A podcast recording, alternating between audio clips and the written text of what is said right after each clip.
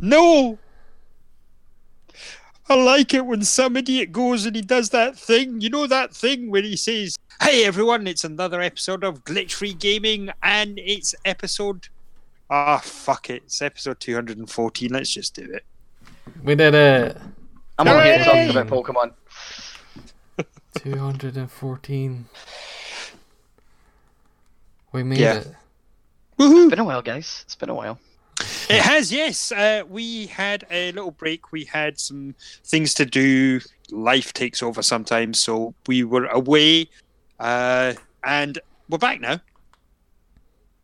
And Yeah. you probably, after listening to this, you're probably going to go, "Well, why'd you come back?" Yeah, after listening to Why? this, you'll be like, go away again. Why Quite who? possibly. So the good news is that we're probably going to be talking for a while and bore the arse off you Good. because there has been quite a load of games. There Yeah. And I've played all of them. All of them. All of them. Not much of any of them, but You, what you mean to say is you bought all of them, but you haven't played much of them. yes. I've played two of them. I've played a few. I Cool. played every game that is on our list to talk about during this podcast except for one. so there we go.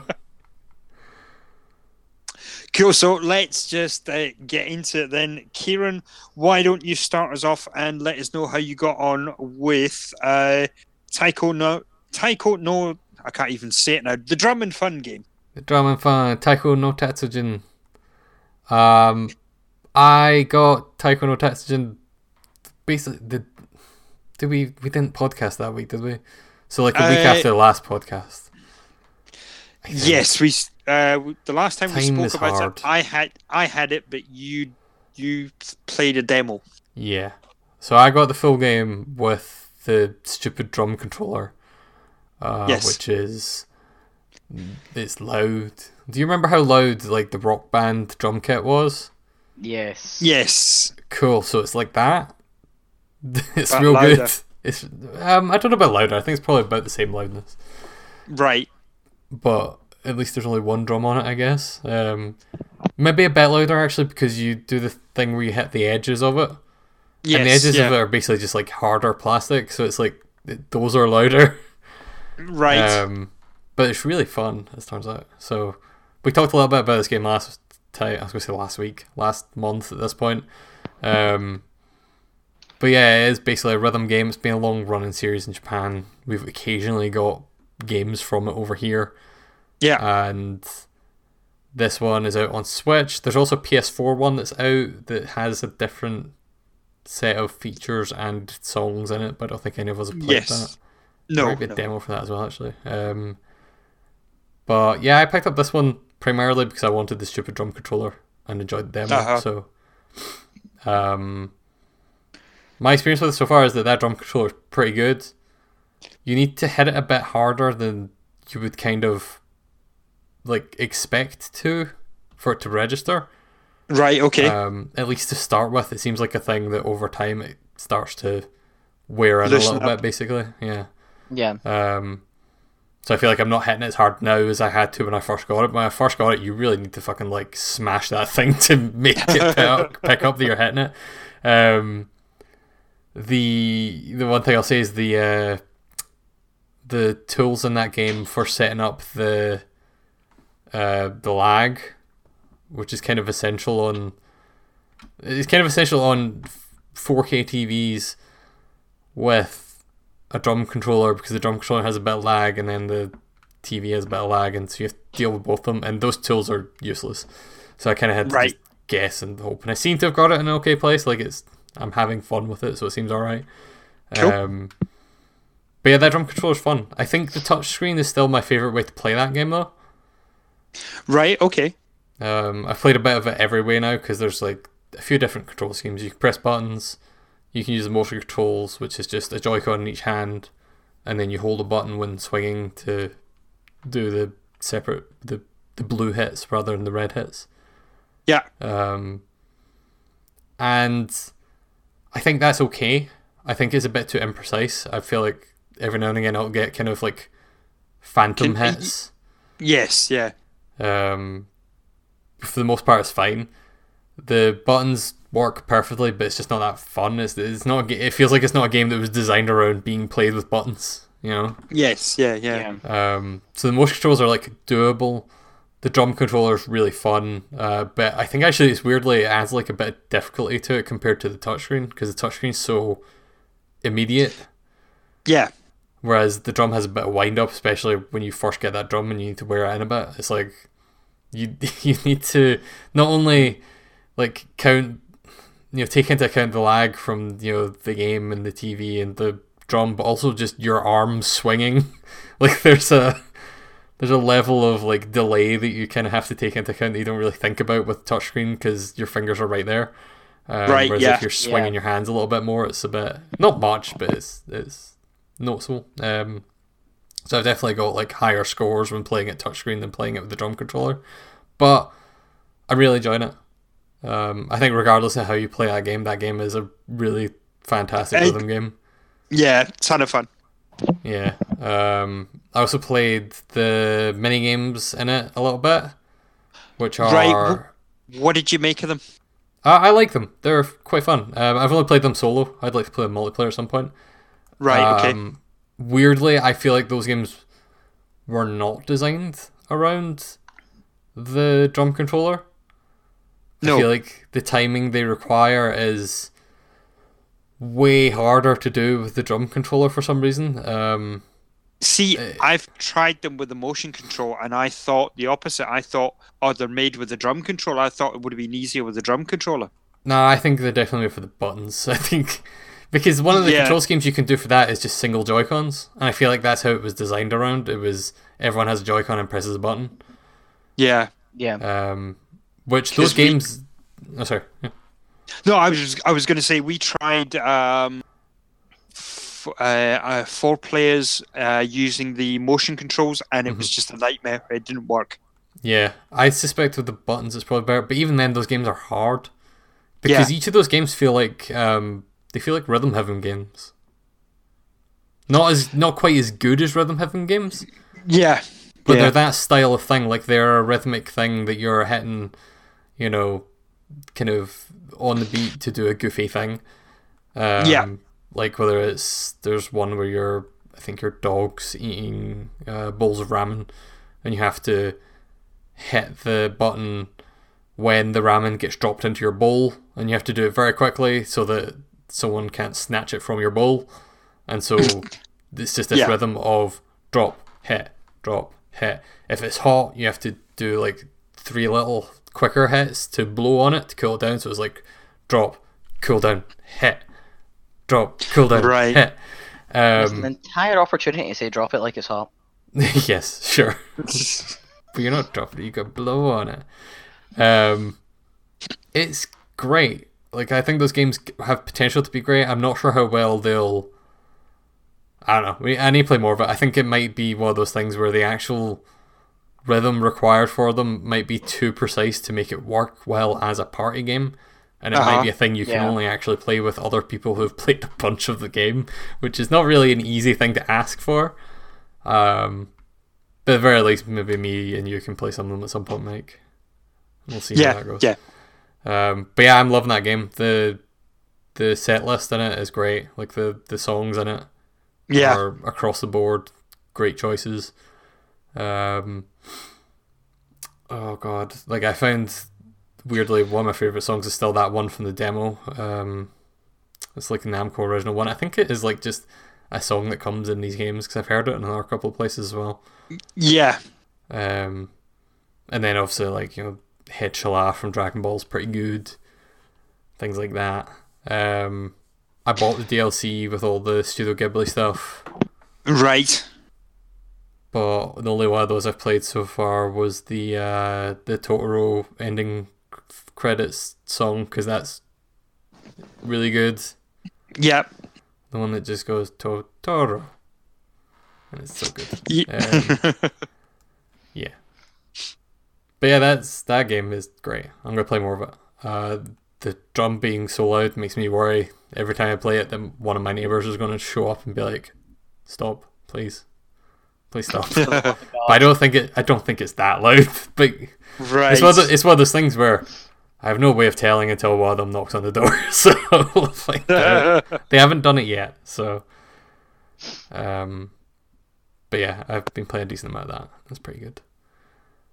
Um, but something that we've all been playing a decent amount of, yes. also on the Switch, is Pokemon Let's Go. I think specifically the Pikachu version. I think we all got the Pikachu all- version. Yeah. Yes. Yeah. Yep, we did. Yeah. So who wants to talk about that first? I'm gonna let one of yous two, because it's usually me who talks about Pokemon, and it'd be nice to hear someone else for a change. You're the Pokemon master. I am the Pokemon guy. That is true. Yeah. Um, well, I think the first thing is that. Correct me if I'm wrong, but it's more or less the same game as Pokemon Yellow for the Game Boy, yeah? Um. Pretty much in its shell. Yeah. Yes, like the As a map is the game. same. Yeah. Yes. Yeah. The map is the same. The gyms are the same. The trainer layouts are mostly the same, although a few Yeah. parts of it have been changed. Yeah. Um, but other than that, then we're looking at it's been given like a Pokemon Go look overall. Yeah, the art Yes. style is Um, Pokemon Go. Yep. Uh, and I have to say, it it looks fantastic.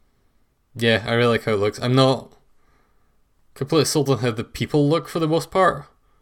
I've Right, never- okay. Just because it's that, po- I just don't like that Pokemon Go art style that much for people. But all of the Pokemon and the world look fantastic.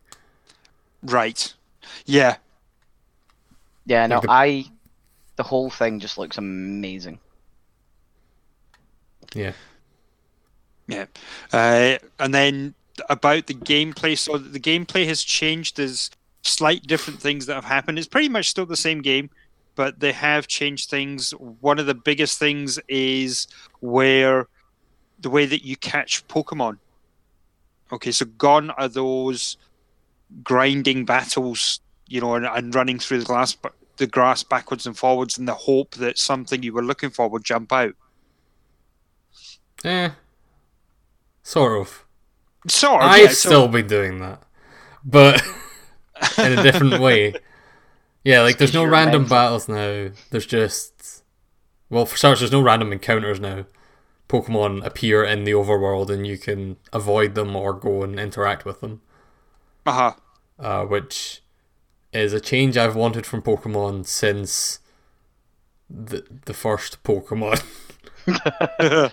because random encounters random encounters were a dumb mechanic back in the day because things like the Game Boy and the original NES were it was hard to get the computational power to be able to show things in the overworld like Yeah. that that randomly spawn and so they just randomly spawned them in you and this now like there's been no excuse for it for a while you know like the the switch even the like fucking nintendo 64 you know could have pulled off this but Yeah.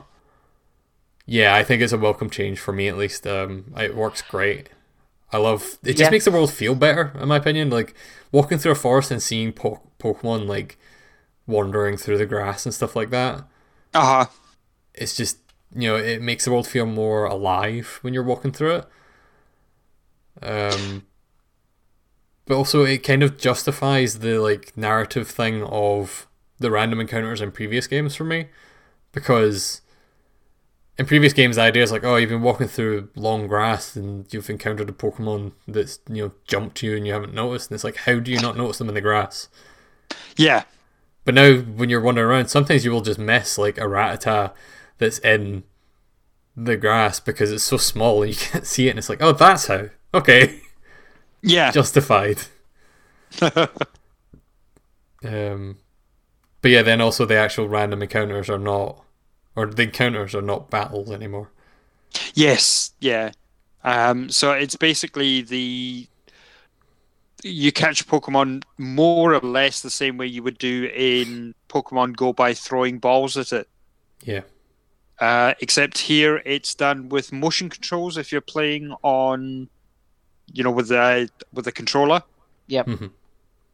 Uh, so it's should maybe talk about that as well. The, the entire game, if you're playing with the the Switch in the dock mode, uh, you're playing with one controller, one side of the, you know, the the the Joy, or Joy-Con, the controllers. Yeah. Yeah. Yeah. Using using one stick and basically one button. What do you what do you think of that? I've, I'm still trying to get used to it. I think it's weird. Um, I would like the option to be able to use both. Like I, I got used Yes. to it quickly, but I would still like the option to, you know, I just for comfort's I- sake, I would like to be holding one in each hand. you know? Yes. Yeah. Okay. Um, from my point of view, I went in thinking the exact same way you two still think. And on my first night playing it, like just put it in. Um, had a friend over I hadn't seen in a while. I just got the game, so I still wanted to play it. Um, and I was like, right, it's got two player drop in, drop out. We'll give it a bash. And I think because I played the first two gyms like that, I, I don't know if it's because of that or it's just because I got really used to it very comfortably, but I am finding it so comfortable to play it one handed and so intuitive and just so natural to do it one handed Mhm. um, that I have zero trouble doing it. My problem comes a little bit with the motion controls. They could be a little better and a little tighter when it comes to chucking the Pokeballs. And that is my only problem with docked one-handed mode. Is I would still like the ability to have button press Yeah, Pokeball throws. Um, Um, and that's it. Like if they added button press Pokemon th- Pokeball throws, that's it. They've nailed it for me. That one-handed control system, absolutely perfect. I I don't feel like you need the other one at all. Yeah. No, I don't feel like you need to. Um, like I feel like it does work great. Um, my issue is solely just a dumb comfort thing, just because I'm used to holding one in each hand. I can just hold the, Yeah. the one that doesn't do anything in the other hand. Just don't. It's, it's there. In reality, I'm holding like my phone in the other hand now. It's like, like, I can sit and I can sit and play Pokemon Go at the same time. It's perfect. It's what they intended. Um, Yeah. I about the motion controls. I so the yeah the way that it works is you you know move the the Joy-Con as though you're throwing a Pokeball. Yeah. Uh, I was the same. I found that in particular if you're trying to catch a Pokemon that was had moved towards like the left hand side of the screen or the right hand side of the screen, angling the ball to go to them worked like fifty percent of the time for me. Whereas if they're in the middle, sometimes yeah, like every like tenth throw or something like that would just veer off to the left for some reason. I'd be like, why? Yeah. Right. I, yeah. I don't know what I did differently. The It's- advice It can be a little iffy. The advice I've seen given online that since I've started following has kind of I've not had any more issues like I've not missed but I don't I still don't know if that's just like a a luck thing or if it's you know I don't know but um is apparently it doesn't start tracking the Joy-Con position until you hit that uh like begin throw wherever the fuck the No, it, it doesn't. Get ready, yeah. yeah, get ready. That's the one. Um, so if you move your hand into the position you're going to start throwing from, and then hit get ready, I found that, that what I've heard at least is that that hitting that means it starts tracking from there, and so when you do it in a straight line, it's going to pick it up more reliably. I I was instinctively doing that anyway. I'd get my hand ready in position to bring it down, but I would make sure I did that before I hit the you know the get ready. Yeah. So Oh, I was, Yeah, no, I was I've- just hitting it whenever. just be Right. like hitting it randomly. It might just be a bit I- focusing on it. yeah, I haven't had any issues with it. Um, uh, I've actually been quite good at getting the excellent throws. I found it quite easy to do. Uh, using the definitely motion control. easier. It's definitely easier to do than Pokemon Go, even with the motion controls. Yeah, Oh yeah, definitely. I fully agree on that front. Um, I just I, my only complaint, as I said, I I want button push Yeah. ball tossing. I think that in Yeah. particular is made a bit more not annoying, but you know, slightly irritating by the fact that that's how it works in handheld mode. Yes. Is it's a button press. You aim it with either the joystick or the gyro, like in you know Splatoon or something, Yeah, Yeah. and it's so much easier than the motion control stuff. Uh-huh. Like I don't know how you could ever miss like a Pokeball throw in that because it throws to the center of the screen every single time. So yeah, I've been Yeah. getting excellence like every time I've played a handheld and thrown the ball because See, now it's like hard. It's hard not to. I've mostly- played handheld and I miss all the time. Oh man, it throws to the center of the screen every time. I know, but I've had Pokemon bat my ball back off me all the oh, time. Oh yeah, yeah, sure. No, yeah, I, yeah. I mean, like I've never had it veer out of control like the motion control sometimes does. Oh, Uh-huh. okay. Yeah, no, I, I've definitely had Pokemon like hit the ball away or something like that. Yeah. Um, but yeah, I was, you know, people can go back and listen to the older podcasts, and I was skeptical about this Pokemon Go minigame being in here, but I kind of love it. Um, I kind of love think- it, guys. Yeah, the thing that I like about this is it's taken all the see all the things that the hardcore Pokemon people liked. Uh-huh. Yes. It's ta- it's taken that away. Now I'm yeah, not, fuck them. you know, no, not fuck them. no, no, not fuck them. It was more. It was something that I didn't pay much attention to. So yeah, in some that's- in, in some cases I I lost out. They've now they've dumbed the game down for me rather than you know. So they fucked them over. So yeah, you know, yeah, slightly. not fuck them. And Uh, here I'm one of I'm one of those hardcore Pokemon fans, but I never ever got into IV training or breeding or any of that stuff. Oh man, So I am fully okay with how it is. Right. It is. People are saying dumbed down. I have It yet to see a bad word said about it online, though. I that's the really thing. Uh, well, except for that specific group of people. Ex- yeah, like- apart from Yes, that, yes. traffic. So I think that yes, it is dumbed down, and I don't think that's a bad thing. Like from the start, they were very much like this is a game to get people that have only played Pokemon Go or kids and stuff like that into the series. And I think as a entry point into the series, like as a here is a new first Pokemon game, I think it fucking nails it. It also works just as a like I I fell off Pokemon series with X and Y were the last ones I played through, and I kind of hated them. Um, I heard Sun and Moon were very good, but I never went back to them. Yeah, I, and I- I I think what you said there is perfect. It it's you know it's an entry level game. This is the first Pokemon game on your TV. Yeah. Right. Yeah. For a lot of people, this will just be their first Pokemon game. Yeah. Like, this will be a lot but- of kids' first game. but yeah, uh, knocked it out the park. It's brilliant. First one to get into the series. Knock yourselves out. Have fun.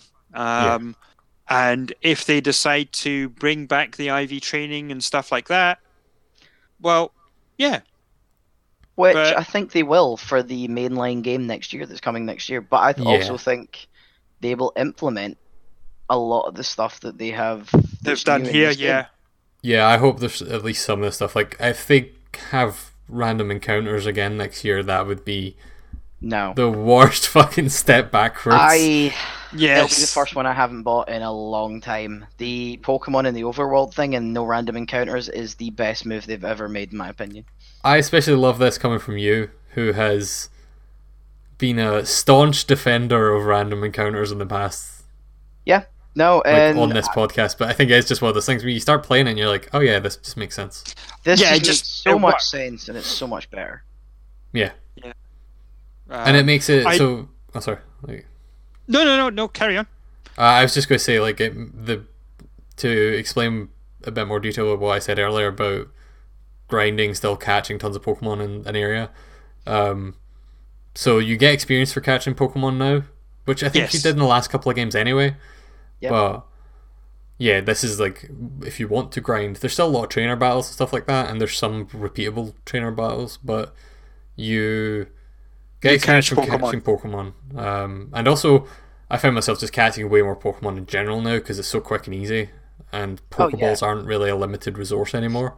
So this will probably be the first Pokemon game that I'll like complete the Pokedex on. But Yeah. the thing that was the reason I was grinding wasn't because of that. It's you get a combo for catching the same Pokemon in a row. Yes. So if you catch, for example, a Growlithe, because, for example, maybe you want to try and catch a shiny Growlithe if you're me. catch a Growlithe, you catch a second Growlithe, and it goes, Oh, you've got a combo of two for Growlithes. It's like, That's great. Do it again, you get a third one. Um, I looked online, apparently the, the limit is 31. Like, it, it still, the number still goes up, but apparently it doesn't really do anything past 31. Yeah, no, it doesn't. Um, but the, that number, the higher it is, increases your chance of encountering rare Pokemon for that area. Whether that's, you know, just types of Pokemon that don't usually show up, like evolved forms and stuff like that, or like a Mr. Mime randomly fucking showed in a completely random area for me at one point. Um, or bringing the Pokemon Go thing in of like big and small versions of Pokemon Yeah, which look the exact same, but they have slightly different stats, basically. yes, Uh, yeah. It increases your chance of finding those. Or the one that everyone would definitely care about, which is shinies. Which, if you've played any Pokemon games before, you probably know what shinies are, but if you don't, they're they're just shiny Pokemon. They're Pokemon with the different color scheme, and they're slightly different colors. Yeah, the the chances of finding them is like one in four thousand or something like that, and the doing this makes it a bit easier to find them. I caught over a hundred Growlithe and never found a shiny one, so And I- meanwhile, within my first ten minutes of the game, I'd caught a shiny audition. I haven't seen another shiny since. yeah. Well, that's the thing. I so the first time I was trying to, I've done this multiple times, trying to get my shiny Growlithe because I really, I mean, like, cause you, when some of the bigger Pokemon, oh god, there's so many parts of this game to fucking talk about. Um, one of the other mechanics in this game is that, like Pokemon Yellow, you can have Pokemon following behind you, but you can choose who it is instead of just having Pikachu or Eevee, yeah. and uh, which I think didn't one of the other remakes have that as well. Uh, Heart Gold, Soul Silver. Yeah, so like that.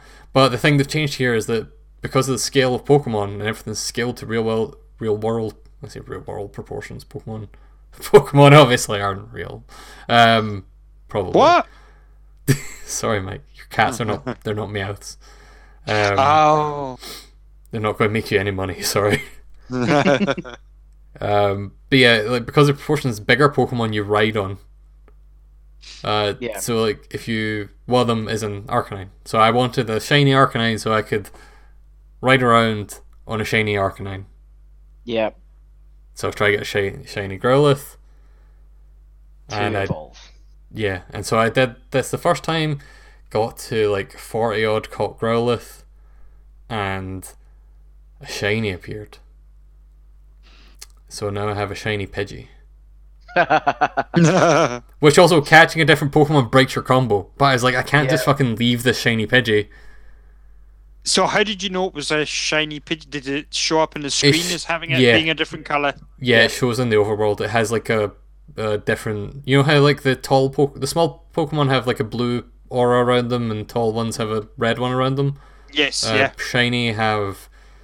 I can't know if there's a specific color, but yeah, it's got like stars around it, and yeah, Oh, they're okay. a different color, so that Yeah. you can tell. You see it, and you're like, "This is a fucking gold Pidgey." Great. Just what I always wanted, a fucking gold Pidgey. Thanks, Pokemon. that I'm gonna put in my box and never use in my team because it's a Pidgey. I might evolve it because if I'm going to try and do the, if I'm going to try and get 151 Pokemon, I need to get a Mew somehow. I hadn't even thought about this. You'll Leanne has a get a Mew. Mew. yeah, you get Leanne to transfer the Mew to you and then transfer it back, and it That's what I'm registers in the to do. Pokedex. That's what I have to do. She has the Eevee version as well, so I can get all the version, all the Pokemon that aren't in the Pikachu version from there as well. I'm I'm planning to do that just by transferring them from Go. Yeah, that's probably an easier way. Yeah, um, I got. I guess that's another thing to talk about. Actually, I got my girlfriend the Switch, the Pikachu, the Pokemon Switch. It has Eevee and Pikachu on the back of it and on the dock. It's adorable. The Joy-Con colors are amazing. Lovely. Yeah, Yes. they're they're like a they're one of them's brown, but it's kind of that lighter brown that just looks like the Eevee color basically, and then one's a kind of subtle, like a kind of lighter yellow that's kind of again Pikachu colored, and then the Joy-Con. Oh, what do you call them? The things that go on the to make them bigger. That you use if you're using them sideways. Um, those are Oh. those colors that kind of match Pikachu and Eevee as well, so they look just adorable. Yeah, they really Um, do. But that bundle also came with that Pokeball Plus controller thing, which if you Yeah. get comes with Mew. It's basically the way to get Mew in Oh. this game. All right. Okay. Um, which is neat. Uh, so Leanne had a Mew wandering around beside her from day one, which was Yeah. didn't make me jealous at all. Um, no, not not at all. But that Pokeball controller is. I haven't actually used it. Leanne, my this is the official review coming from Leanne. It's not great. it's, it's- it's Right. not great. It's Yeah, So- not hard. more. Okay. How do you use it then? Is it is it got buttons that you use within Yeah. it? Yeah, so it's basically a Joy-Con um, with less buttons. Right. It has Oh, so okay. it's shaped like a Pokeball, and the top of it has like a kind of button on it. Like it's just it just looks like a um because it's not the whole top half of the red bit, but like there's a circle there basically that you can see is cut out and you can depress it slightly. Um, but it, otherwise, it's it just looks like a you know flat top, but you can press it. Um, Right. and that's basically like your cancel button. And then the front of it, that would be you know the button for opening a Pokeball, is Yeah. is a little analog stick oh, okay. you can click in to be your kind of accept button. So that Right. gives you your, you know, interact and your select things. The issue Leanne had with it was the joystick itself, which is really small and really inaccurate, and so she kept just like selecting the wrong things over and over and walking into stuff and things like that because uh, trying to move the stick to the right position, it was not really. It was maybe a bit too sensitive for how small it was, and also trying to click it in to press the button, she was sometimes just basically angling it slightly and moving out of position or hitting. You know, if she was trying to select the Pokemon, Ah. she would try to click it in, the stick would move slightly, and she'd select the Pokemon next to it instead. Um, that might just be because it's made for kids and she's a grown adult, right. allegedly. Um, but yeah, I think it'd be fine if you're a kid and you've got tiny hands. But I think with adult hands, it's a bit small. Um, Right. But it's a it's a cool thing in general. Like they packed a bunch of functionality into that little thing, um, which is probably why it costs so fucking much. Like it works as a Yeah. full controller. You can transfer Pokemon in and out of it. You can have one Yeah. Pokemon in it at a time, and at that point, it basically just works like the Pokewalker from previous games. Oh yeah. Right. So you can walk around and you'll gain experience for your Pokemon. They'll also pick up candy while they're there, which you can use to boost other stats when you come back into the full game.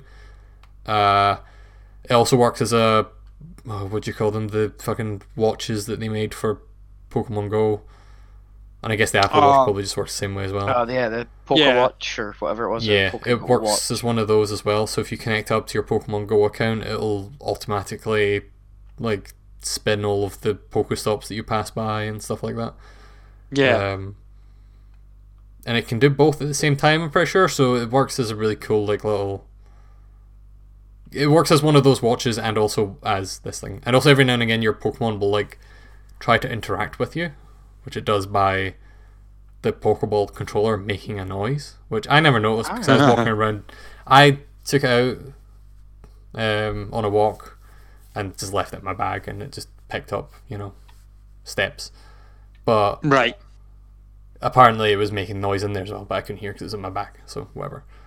Yeah. Um, the one thing I will say about the noises it makes when you plug it into charge, it makes the uh, the Pokemon Center music, which All right. which is my favorite thing about that whole controller. Is just you plug it in, it's mine. just yeah, and it's just a USB. You just plug it in, and it just goes da da da da da, and it's like great. That's fucking stupid. Love it. Um, but yeah, is there anything else you guys want to say about Pokemon? Like I, I feel like I've been talking the most part, but I think I just got no, played uh, you've tons pretty of much covered everything I want to say. I went into it feeling skeptical because I am one of these people who hasn't really missed a Pokemon game since day one. And I'm one of these people that was like, I don't know if I'm going to like these changes. I quit playing Pokemon Go about two weeks into Pokemon Go. I didn't keep it up. I was Um, I was very skeptical and probably still am slightly about no no battling of wild Pokemon, even though you still get XP from just catching. Mhm. Kind of wish you were battling them. You still battle uh, legendaries, Yes. Um, which, I, and also Snorlax, the most Yeah, important I've legendary of Snorlax them my- all. I have Snorlax in my party, um, and I refuse to take him out. To be He's honest, a normal type. He's useless. he's literally one of my best Pokemon. He just goes in and headbutts I know. everything, and he's I know. Snorlax is a fucking tank. Snorlax might be like really the one, is, the one useful normal type Pokemon. He just absorbs damage and headbutts people. I love that when you take him out of the Pokeball, Oh uh, yes. He's big enough to ride on, but he doesn't have a. His ride on animation isn't just you like climbing on his back like all the other Pokemon. It's you like clutching on for dear life to his stomach. It's so good. It's adorable. That is my favorite thing about Snorlax. I've I've been using him as my ride-on Pokemon since I found that out. Yeah, I I've been using a refuse to put him back in his Pokeball. I've been using the Haunter as my rideable Pokemon, but also it's different Pokemon have different speeds, yes. and Haunter's really slow. But I just like Snorlax. riding on the back of a Haunter, so Yeah, well, I'd uh, I'd picked up uh, Meowth and then evolved it into a Persian, Persian, or yeah. yeah. Yeah, Persian. and um, yeah, that thing's fucking fast. yeah, Persian just fucking speeds. You can get free Yeah. Persian as well, and uh, yes, I did that City, as well. think? Yeah, Yeah, you yeah you need to collect five grow. five Growlithes? Growlithes, which at that point Yeah. I had a roughly uh, 170 Growlithes, so. d- just looked at my Pokedex and was like, "What the fuck have you been doing? Just take this and leave." I'm Never a talk Growlithe to me collector, again. mate. That's what I'm doing. and I'm just like, "Thanks, Ryu." That guy's definitely just Ryu for Street Fighter. He is, yeah. Um, Uh, I'm assuming we all picked up the Squirtle, Charmander, and Bulbasaur that you can get for having, is it 30, 50, and 60 Pokemon in your yes. Yeah. captured? I don't Yep. think it's that many, but yes. It is actually. It's 60 for Squirtle. Is it? Jesus. Yes. Oh, well, yeah, I did get those. It's Yeah, a- because I, I was two away from being the sixty. That Bulbasaur is sitting in my box. It will Oh, never wow. be all of used. them are OP as hell. They all have amazing stats. Stats don't matter though, They because do. you could. Well, not if you have candies. Well, no. I mean, So- I've, I got I got them, and then I was like, I'm not using Charmander. Only ever used Charmander, so I've got Blastoise and Venusaur in my team because I wanted to keep those two because I never really used them for a whole game, and I decided to go with a Growlithe for my fire type. Yeah, I. Despite catching like 170 Growlithe, I got pissed off that I never found a shiny one, so I'm using Flareon.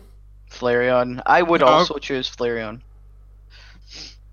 because I transferred three Eevees from Pokemon Go, evolved them all. Right. Uh, I haven't got to that level yet. yeah, My but other then also choice would have been Rapidash. yeah, Rapidash is good. I got Rapidash. Um, and you can also ride Rapidash. Yeah. The only reason that I was saying that I put the Bulbasaur in the box is just because I caught a Bulbasaur in Viridian Forest, Ah, right. Right. Okay. and so I was like, "This is my Bulbasaur." So I already had one leveled up. Like his stats weren't as good, but it was already leveled up. I hadn't caught one, so that one became my first one. I also caught a Charmander. I didn't. I don't think I found any Squirtles in the wild though. I assume they exist. They do. You're supposed to have a very like is it zero point five percent chance of catching one on the water section on the route up to Bills. All right. Um, and that uh, and that Yeah, and but- the Seafoam Islands are the only two places you can one. I found a Bulbasaur in the forest at the start, and a Charmander in. I think it was A in the cave. dark cave. Yeah, it was in one of the caves. Yeah, you're lucky because both of those have like three percent chance of showing up in those areas. So the Bulbasaur was probably the percentage chance increased because I was catching like tons of Oddishes just to get used to the catching controls. Yeah, Um, so I think I just caught enough and had a high enough combo that it made Bulbasaur appear. The Charmander, I don't know. I just fucking walked into the cave and there was a Charmander there. It was literally the first Yeah, Pokemon that spawned. It was like Super random. That's fairly lucky, but that's also my experience with the shiny Oddish at the start. So. Yeah. It's all luck. It is. I'm enjoying it. It's a fun Pokemon game. Yes. It's the funnest one in a while. It's definitely the most adorable one. Wow. Yeah, Yeah. because I didn't finish. Uh, what was the last one, Paul? Was it Sun and Moon? Sun, uh, Yeah. yeah, Well, Ultra, Sun, and Moon were Ultra, Ultra Sun and Ultra Moon, but I didn't actually get those ones because they were just Uh, the same as Sun and Moon. Yes, yes. Sun and Moon was. And I didn't get Ultra Sun and Ultra Moon. Um. Yeah, t- Sun and Moon was the the the island. Yes. Yeah. Yeah. Yeah, I didn't even finish that one. Which those Pokemon are the only ones that are in this that aren't from the original. Is the Alolan versions of. Oh, they, yeah. Uh, but you have to trade for them. There's people in certain Poke Centers that'll trade for them. So I have an I've Alolan Raichu that's following me around just now. I've got an Alolan Geodude, but he's in my box and I'm doing nothing with him. Yeah, I have one of those that I evolved into Graveler. Which is like a stone electric type, which is a bizarre mix. It really. Also, you can teach electric type moves to ride, uh, ride, Rhyhorn. That's weird. Yeah, I I taught him Um, Thunder Punch. That's funny as hell. That's pretty good. Doesn't wait for Just because I was like, I fired up the th- I fired up the um, Thunder Punch him to teach Pikachu, and I was like, hang on a minute, I'm teaching Yeah. him it too. Why not? Oh yeah, I assume this is a change that they made. I think they made this in X and Y if I remember. But yeah, TMs aren't just one use anymore. No, they're not, which is really. I really think that was. X and Y that changed that. it was. Um, and yeah, there's no HMs anymore either, which I believe was a Sun and Moon change. No, um, now your Pikachu just learns everything. yeah, which is quite good Yes. because every time you go talk to someone to learn it, they're like, "I'm going to teach you this move," and then they're like, "I guess actually I'm going to teach it to your Pikachu because he wants to know for some reason." Yeah. Which, Yeah, and they all act so surprised by it. They're like, "What Yeah. the hell is going Which it on? Why does your almost- Pikachu want to learn a move that a human knows?" it's almost like a dick move. It's like, man, I would love to learn how to fly, and Pikachu's like, nah, I got this. And it's like, but I want to fly. It's like, nah, nah, nah, nah. I got this. Pikachu's just "No, I'm doing it." Bug it. Motherfucker, I'm going to use this surfboard, and you're going to stand on it behind me. Which is fun because I've actually taught Blastoise surf, and I'm like, "Why can't I surf?" Yeah, you can't surf with it. I don't know if you can use you can't. moves. Like, I couldn't find a way to use dig. Um, no, you Or can. teleport. I, I Blastoise knows surf and it can't use it. Mm-hmm. Because I had like a, a Abra, the new teleport that I was trying to evolve into Kadabra, and I couldn't find a way to use.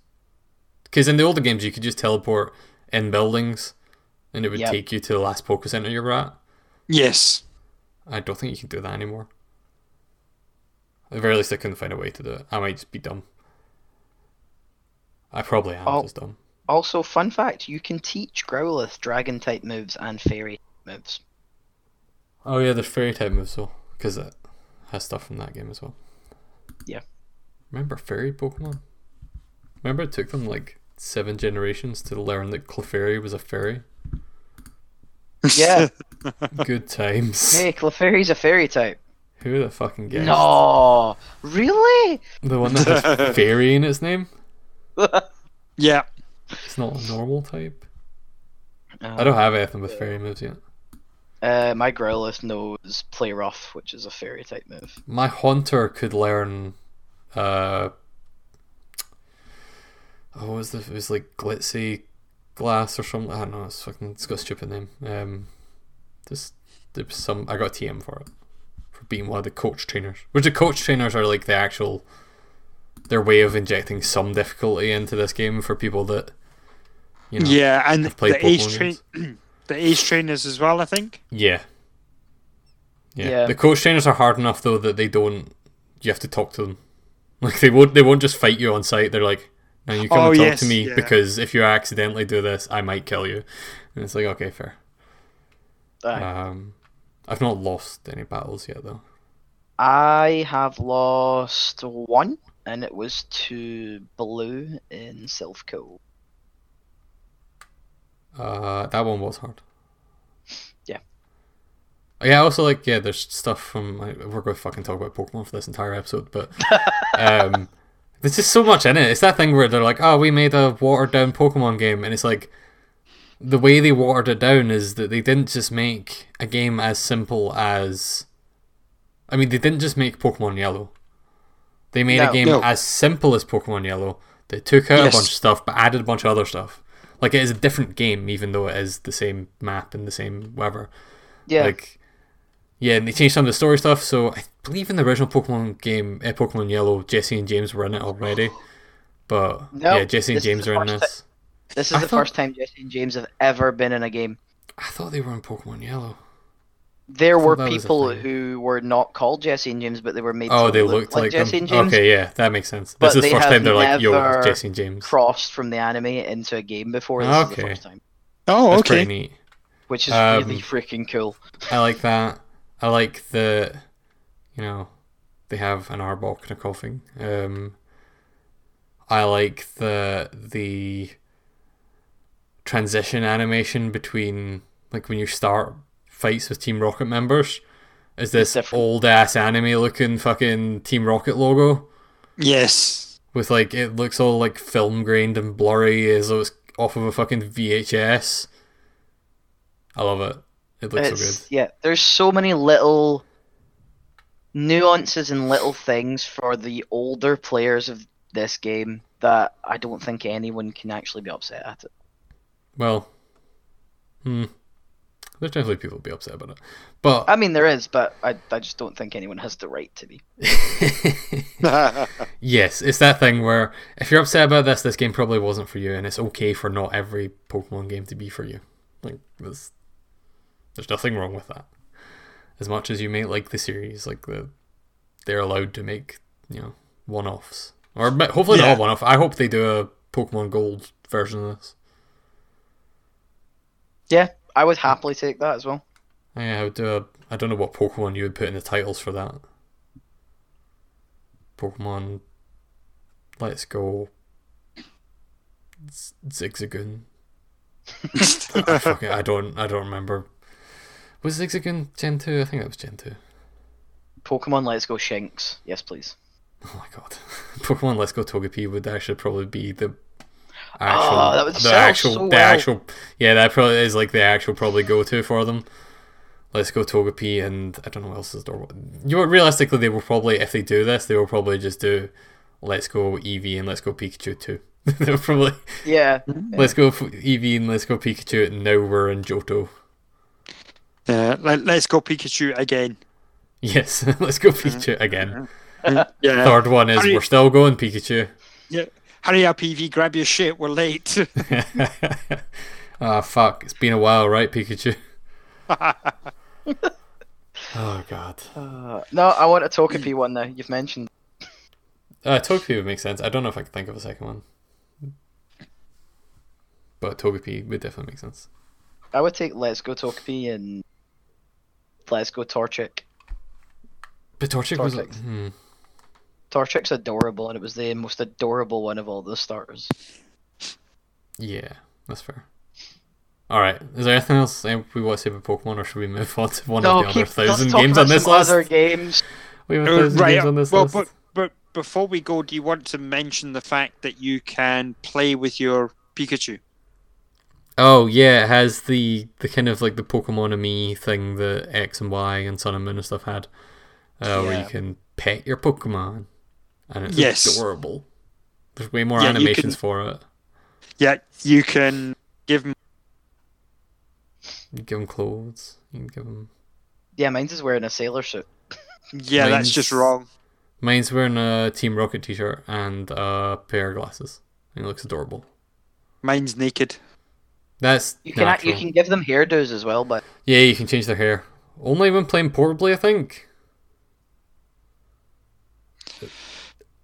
At the very least, I haven't figured out how you do it with it docked. um, I don't know how you do it at all. But because Uh, in in handheld mode, if you are petting your Pikachu, if you I think if you use two fingers and rub their head, All right.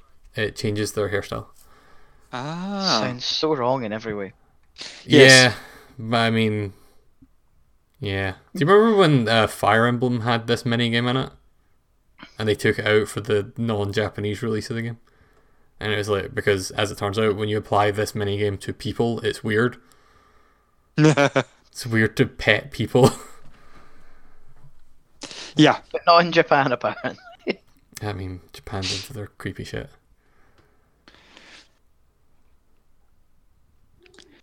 But Right. cool. So should we? Yeah. Let's, Yes.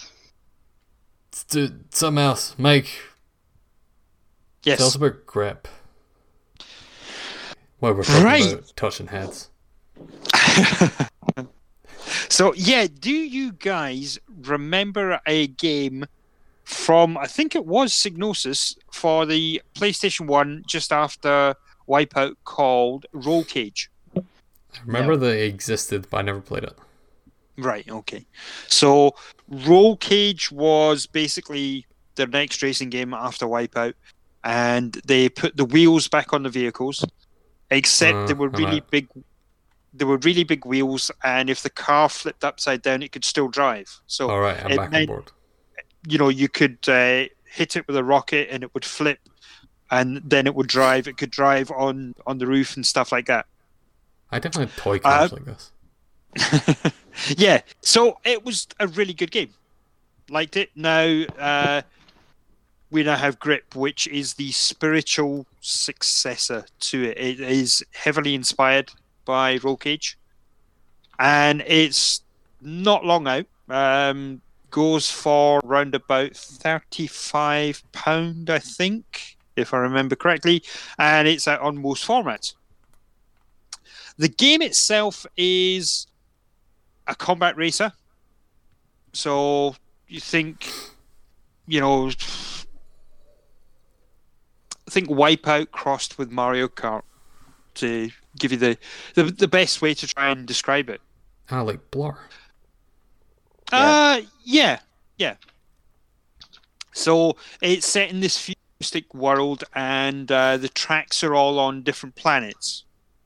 Uh, you drive about. There's various uh, modes that you can do within the game. So there's things uh, what they call a classic race, and that will be a couple of laps round the track that you're on, and whoever wins comes first wins the race. Uh, you know, second, second place, blah blah blah, usual.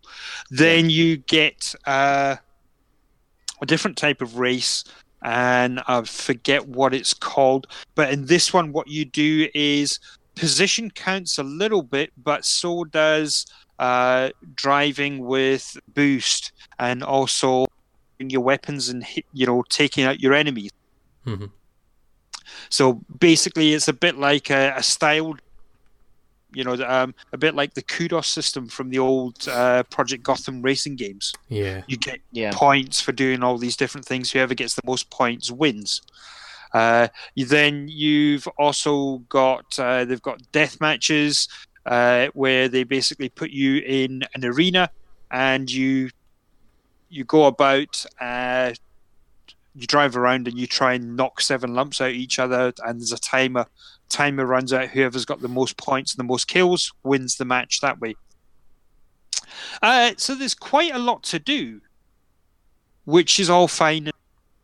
Uh, the game had look you sort of graphic wise looks very good and but for a lot of it they've used like a cel shading Mhm. kind of effect on it. And then they've they've got the HDR the high dynamic range running through it as well So high dynamic high dynamic range and this futuristic planet desolate setting and at night is not a good combination. It's plus the cel basically shading. black screen for the most part.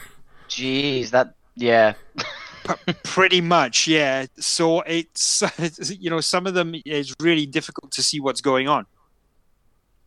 Uh so it's like you've they've put a lot of work. They have these guys have poured their heart and soul and they're very passionate about it. They've put it in and just doesn't gel. It just just a little bit off. There's just a bit too much going on. Then the entire game they've created this wonderful world, uh, you know, that has now come down to this racing, uh, and there's an entire how this grip racing came about and why it exists, why it's done on different planets, and why you don't see any spectators, and where all the different teams came from, where the different cars came from. But to find it, you need to troll, trawl through the um, the options. Oh, Of the main okay. That's a bit weird. Yeah. but- So Yeah, you that's need to you need to go into the main screen and you go all the way down to game info and then you need to go through a couple of manu a couple of options till you find the game manual and there then it's there they've got the backstory they've got uh, breakdowns of the planets vehicles pickups abilities opponents and it gives you tips and tricks on how to play the game as well which is all cool but you have to read it. There's there's no somebody reading it along with you, and also the spelling is fucked up. Uh, right, so- bad translation. no, it's not bad Or- translate. Well, it is kind of bad translation. Yeah, or like at very least like not copy edited. Yes. Uh, so the I'm just looking for it. I found it. Yeah. So it says uh, the government really couldn't tolerate such an obscene display of violence, and the word "couldn't," you know, it's meant to have the apostrophe, Uh-huh. Yeah. And you know how sometimes when you fill in a form, because my surname's got uh, an apostrophe, sometimes I fill in my name, I put the apostrophe in. Once I hit send and it computes it, it puts weird com- uh, weird characters in place of the, the apostrophe. Yeah. Yeah, it's done it here on every single word that needs an, uh, an apostrophe. That's odd. How did somebody not pick up on that? I mean, that Ye- might be something that, um, but yeah, yeah, someone should have noticed that. That sounds more like the text is It- probably right somewhere, and then somewhere Yeah. in their pipeline before it spews it onto the screen, it's not handling Unicode characters properly, and it's like, ah, Yeah, this is a yeah. th- there's a syntax blah error blah somewhere. blah blah. Yeah, but yeah, Yeah. it's, uh, should that's something that QA should pick up. you know, it's like Yeah. something that should have been noticed. Yes, yeah. Um, but also as well the the game starts off when you first play the game. It says, "Do you want to play a tutorial?" and it kind of pushes you towards doing it. So you do it, and the tutorial's quite good, but it misses a few things out. There's a boost bar in the game, and I only figured that out how it works because my finger slipped on it, and I went, "Oh, my car's now going faster." Um, so that was fine. Um, but it makes the whole point of uh, having this tutorial. And I played it the first time, and sometimes you're that conscious about what's going on around you. Uh, the text box comes up and tells you what you should be doing, Yeah. and you may push past it by accident, or you know you're watching something else. Because what happens is the text box comes up and tells you how to play the game, but the game is still playing in the background. It just slows right down. Ah, So- Right. The first time that happens, it yeah, it's weird and it's off-putting. So you're trying to control, and it's like, should I be playing the game or should I just read the text? I don't know, and you end up pushing buttons and you're not really paying attention till you figure out that the game is actually stopped. It's just running. They've just cho- chosen to rather than freeze the gameplay, they've slowed it down, which is weird. It- It's a weird choice. Yeah. Um, so yeah, you, you've got this text telling you how to play the game, and the whole game feels like it's just missing something. Yeah. Uh, the game is very well, like I said before. Uh, the gameplay is fun, but it feels like they've taken it to a certain point, and then they've thought, "Oh shit, we release next. We we release tomorrow. Shit. Okay, fine. Just hit the button." Because there's Yeah. no there's no full motion video that start. You know, no little video starts off when you first enter the you know turn on the game. There's no voiceover. Just a, a voiceover to give you walk you through the tutorial. Hey, welcome to Grip, the, the latest in Yeah. combat racing. You know, something like, a that. bit, a bit budget. Yes, yeah, that's it. It does feel budget because it doesn't do what all other kind of futuristic racing games or any racing game right now does. It's just missing that little bit of polish. Yeah. Um, Which for the price, it seems like it should have. Like, I mean, it's Yeah. not like it's not a full price game, Yeah. but it's still more expensive than most of the kind of yes, budget Yeah. indie stuff is. Yeah, so the biggest thing that I've been having with I have been struggling, and it is that it's just missing that little bit of panache and that polish. Yeah. Uh, the the biggest thing, sort of gameplay wise, is I mentioned Mario Kart, and it has that Mario Kart or that kart racer swing to it. When certain races, when it comes to just the the straight, the classic races as it calls them, you can find yourself racing around and you'll be in first position right up until you know the last straight and you'll get bombarded by rockets six times in a row and go from first place to last place. Just Um, like Mario Kart. just like yes. And it feels like sometimes it feels worse than Mario Kart. It feels like the the balance is off somehow. In in one race, you'll you'll race one race, and no one will fire a rocket at you, not a soul. The next race, all of a sudden, you are just you've got a target on your back. Yeah. So it's yeah, it's a bit too swingy for um, which That's is a bit weird.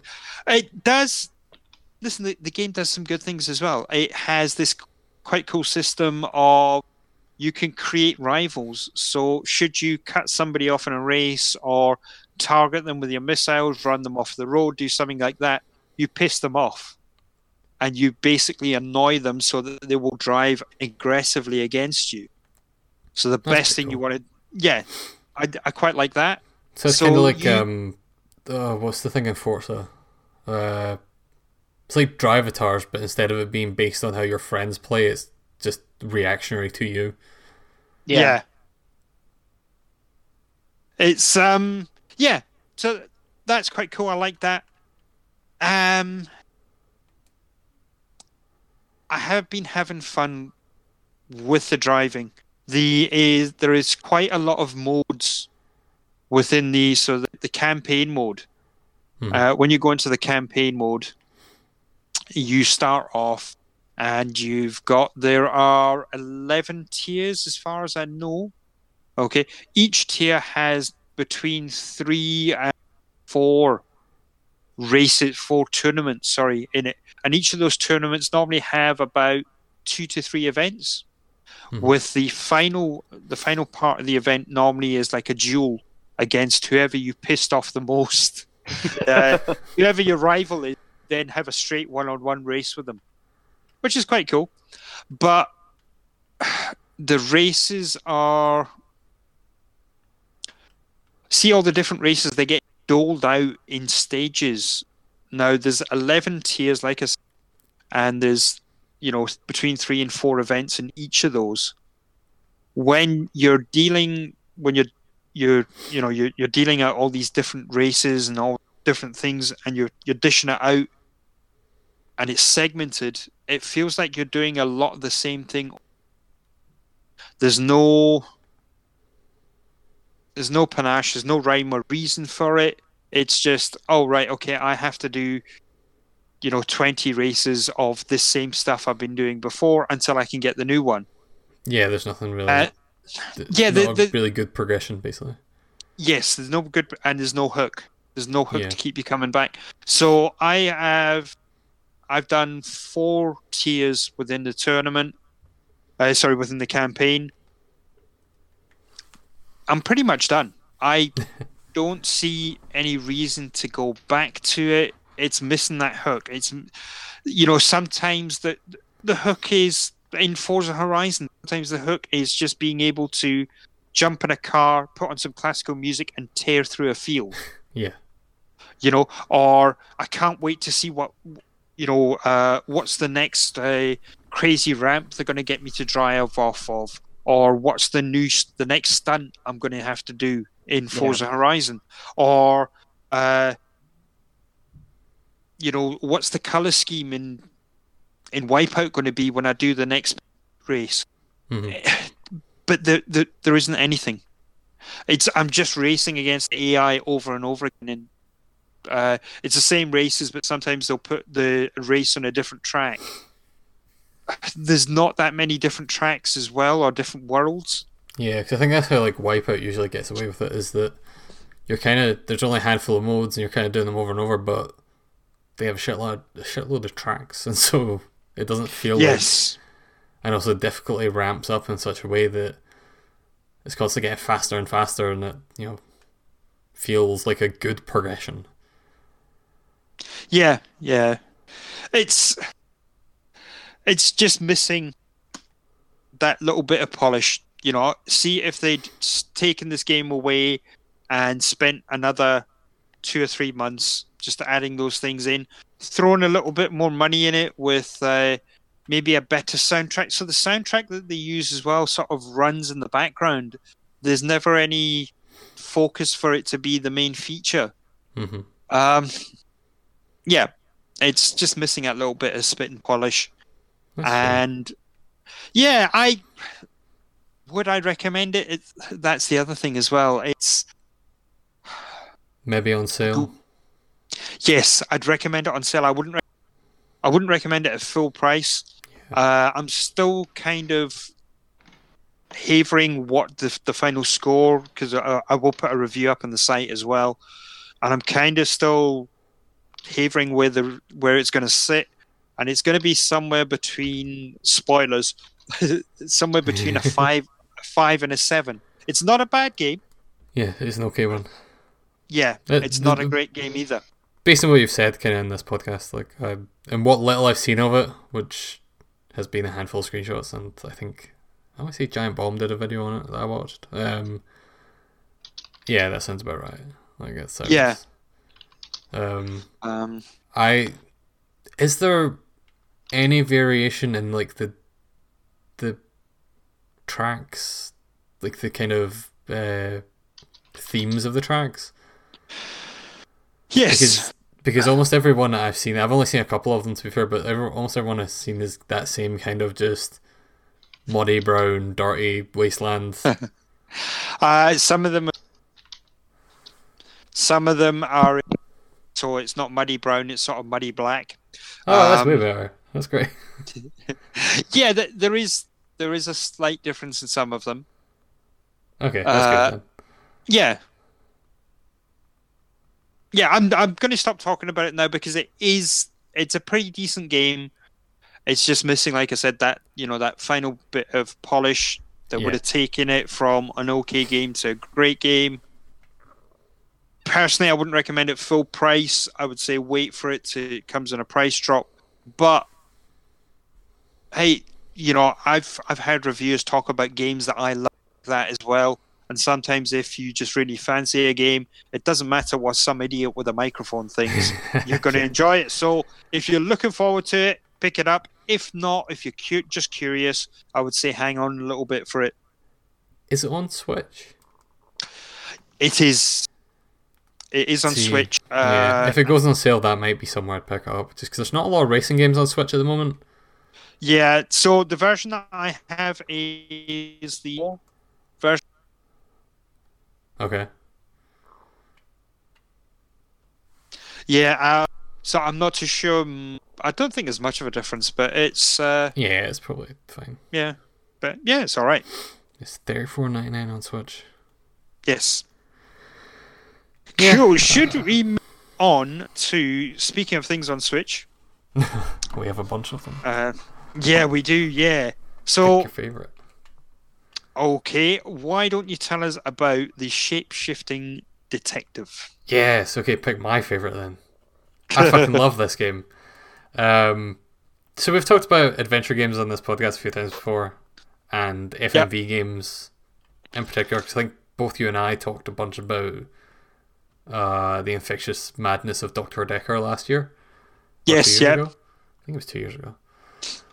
Fuck, we've been doing this for a while. Um, th- the Shapeshifting Detective is a new game from those guys. and Yes. they kind of drop the like the whole thing that Dr. Dekker did was it was FMV where you kind of are for people who don't know FMV I mean it kind of just means any pre-rendered video but generally when you talk about it in games you mean there's real people real actors there's Yes. human beings there um these games were super popular back in like the 90s and they were almost all terrible which I might be a controversial thing to say, but I Yes. love them. But they're they're kind of all terrible until recently when you know we have technology now we can do it. Um, Yeah. And the one that these guys made a couple of years ago, the Infectious Madness of Dr. Dekker. The whole thing about it was you were interviewing uh, patients of uh, a doctor who had passed away under mysterious like circumstances, basically been murdered, and you had to find out which one of them did it. And it had this weird kind of structure where you were typing in the questions to ask, and it was weird. It was good, but it kind of didn't all completely click. Um, it felt like they maybe, you know, ran out of time or money or something. And for Yeah. the most part, it was good, but there's just some stuff that didn't really super work. The shapeshifting detective is much more straightforward. It's just kind of a. It's it's still got that kind of interview format, but the way they connect it all up is a bit more traditional, kind of adventure gamey. So it's more. You go and you have a bunch of questions to ask people, and depending on what you ask, some of those questions will kind of uh, change the way that people feel, so they won't answer other questions. Like if you ask a question that makes someone angry and they throw you out, you're not going to get to ask them the other questions. And Right. in some cases, you can delete questions to just not ask them. Which Uh-huh.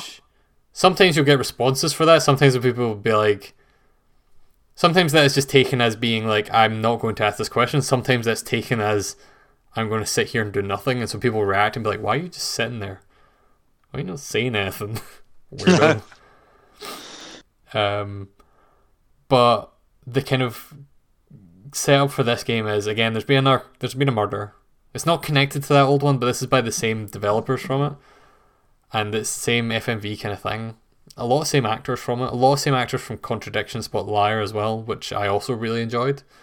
Uh, that was one that definitely ran out of budget because the story in Contradiction just ends at a certain point. Like it feels like they ran out of money and they're like, "Huh, th- that person, they're the murderer. It's like why? It's like because they have to be because we need someone. Um, this one, you're going to solve a murder, and there's you're staying at a hotel that has like a handful of people living at it, and then you're in this tiny little village that you can wander around and kind of explore.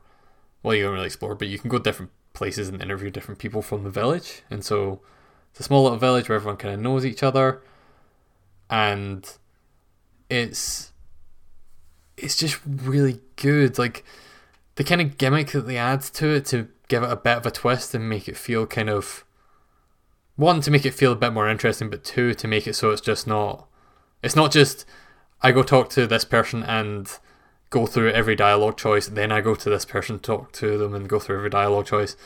Is that you can shapeshift because the the name of the game. You are a shapeshifting detective.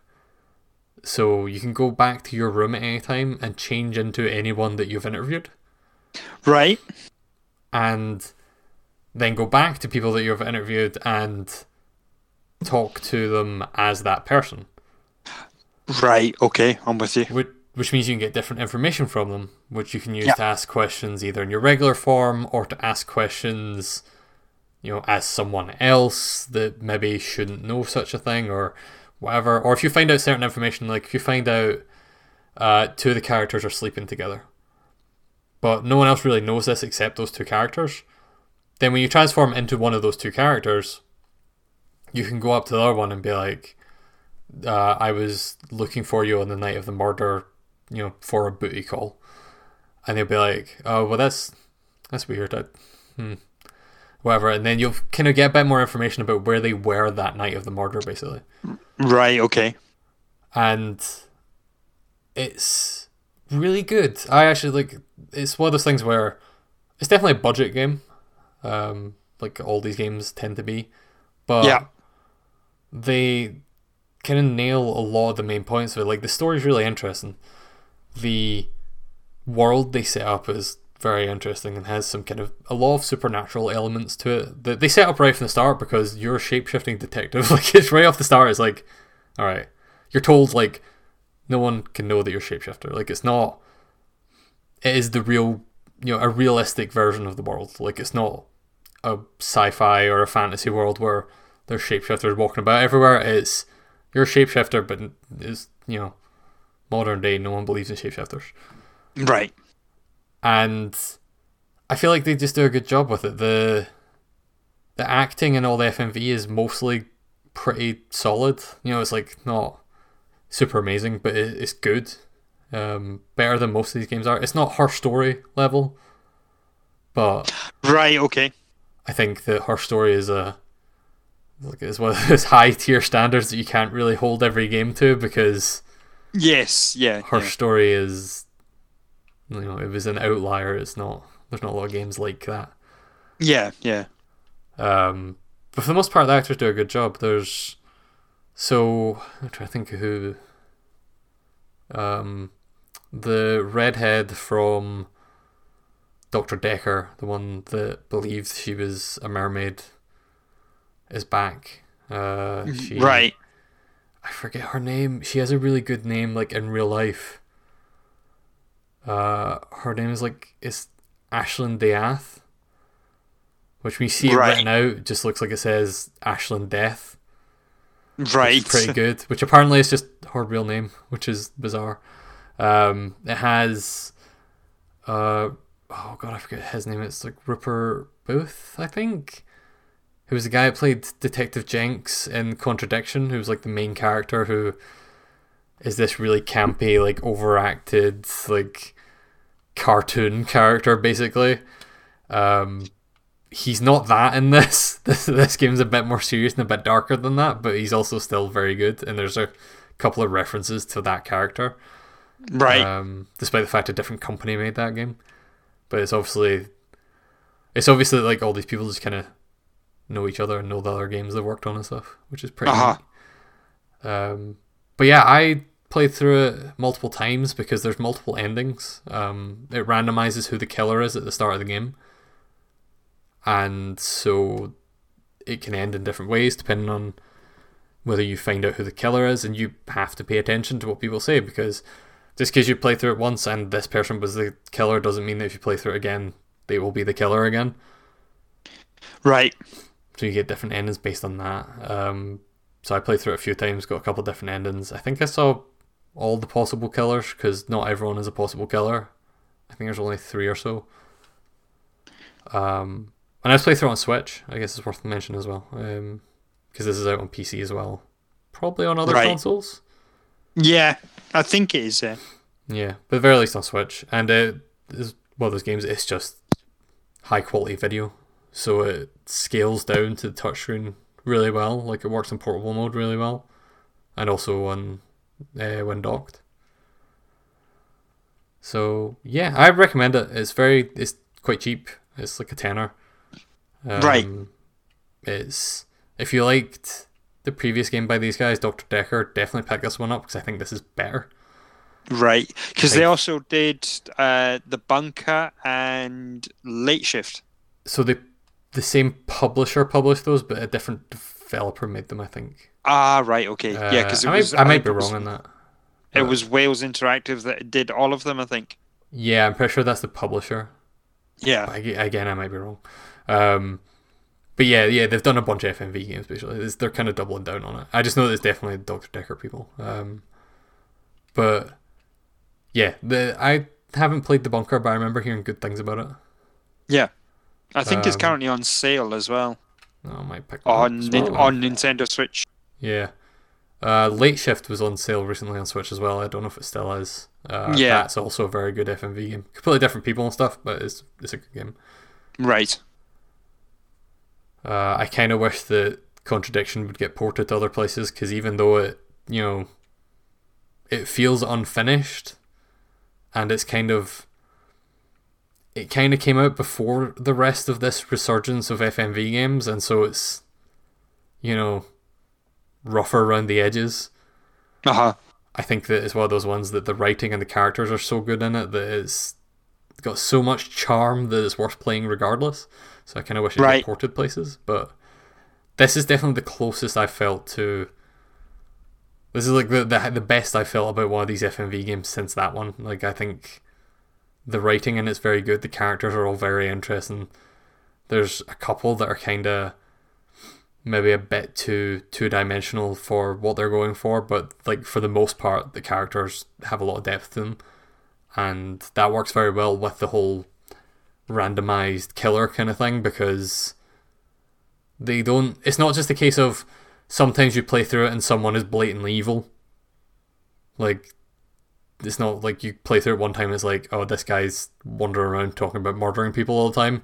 Like it is most of the dialogue is very similar or the same or has subtle changes that you know make it you have to pay attention to what people are saying basically to figure out what they're saying. Right. Okay. So yeah, I definitely recommend that that one. I have written a review of it which I'm gonna send to Ben and ask him to look at maybe get it on the site. Cool. and I'm working on a video review of it because I liked it enough that I was like, I'm just gonna do a video about this game. Excellent. So that'll hopefully be up soon, around time of this podcast, maybe. Cool, Maybe, hopefully. It's almost done. Like I, the video is done. I just need to fix the audio.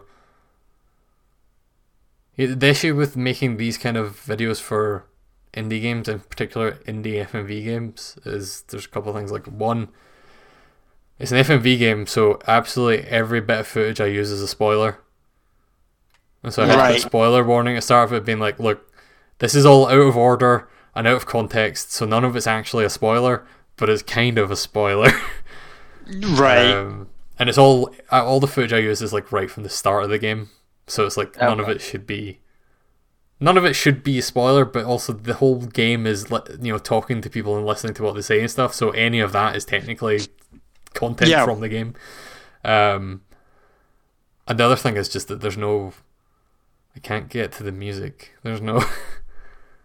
like I can't get background music for this. I'm gonna have to just use something like royalty free or something. I can't just right. like other games I will just like leave running in an area where there's like no gameplay or something to steal the background music to use Uh-huh. basically for the like that is my cheat way of doing this is usually you know stand in a corner somewhere and just you know record the background music from it if they don't have a sound test this game I can't do that because it's just it's FMV Because- there's, there's people yeah. talking the whole time um but yeah I that's those are issues that will never impact anyone else unless they're also making a video about this game. So don't let that hinder your buying of it. Uh, yeah, so I bought it on Switch. I really liked it. Uh, the one thing I will say about the Switch version is it seems to have a bug at the moment where it crashes at the end of the game. Right. Okay. Um, I looked up online. It crashes after the gameplay. Like uh, you finish the game, like fully finish the game, and it goes to play the credits, and then it crashes. Um, Right. So you're not missing anything. But it's still weird, more than anything else. Um, I don't know if that's every Switch or if it's just mine. If that's, I don't know. None of the other versions of the game seem to have that issue. So, yeah, maybe. I don't know. Like it didn't hinder my enjoyment of it because again, it happened. You're missing the credits. Like it's not. It's annoying that it happens at all. It shouldn't happen at all not given Right. a free pass for it happening at all. Like they shipped a game that has a crashing air issue in it, but also, I mean, it's a crashing issue that happens after you finish the game. It's not. It's not like it happens midway through, or you know, it breaks the game in any way. It's just uh, I don't know. It's weird. But yeah, Shapeshifting Detective. I recommend it if you like adventure games, if you like FMV games. Uh, if you just want something kind of, you know, I watched some real actors in a video game. Some of them good, some of them Yeah. okay. Cool. Um, Oh god, what else we got? Uh, Mike, do I talk about Jackbox Party Pack Five? I don't. The fifth Jackbox. We Yes. played this. We did, yeah. So we uh, got like together. We ago. Played. Yeah, I know it does. We played some board games, which we'll probably talk about later. Yeah. And then we broke open the new Jackbox and played some of that. Mm-hmm. Cool. So we played. Uh, we played some of the You Don't Know Jack. Yeah. Okay. So this is the it's the second version of You Don't Know Jack for the Jackbox Party Pack. I think. Yeah, the the very first one had uh Yeah. had in it. And it didn't work version. super well. I didn't play much of it, to be fair. Um, it had a mode in it called Jack Attack, which was in the previous ones because, like, you don't know Jack is a long-running trivia series from the PC, and then they brought it back on the Xbox 360 and stuff, Yes. where it had this mode called Jack Attack, where it is just like everyone basically pressing a buzzer as quickly as possible to be the first one to get an answer right, Yeah. which doesn't work with the Jackbox thing of everyone's going through the internet onto a website. Like, there's too much delay, Yes. and it just doesn't work.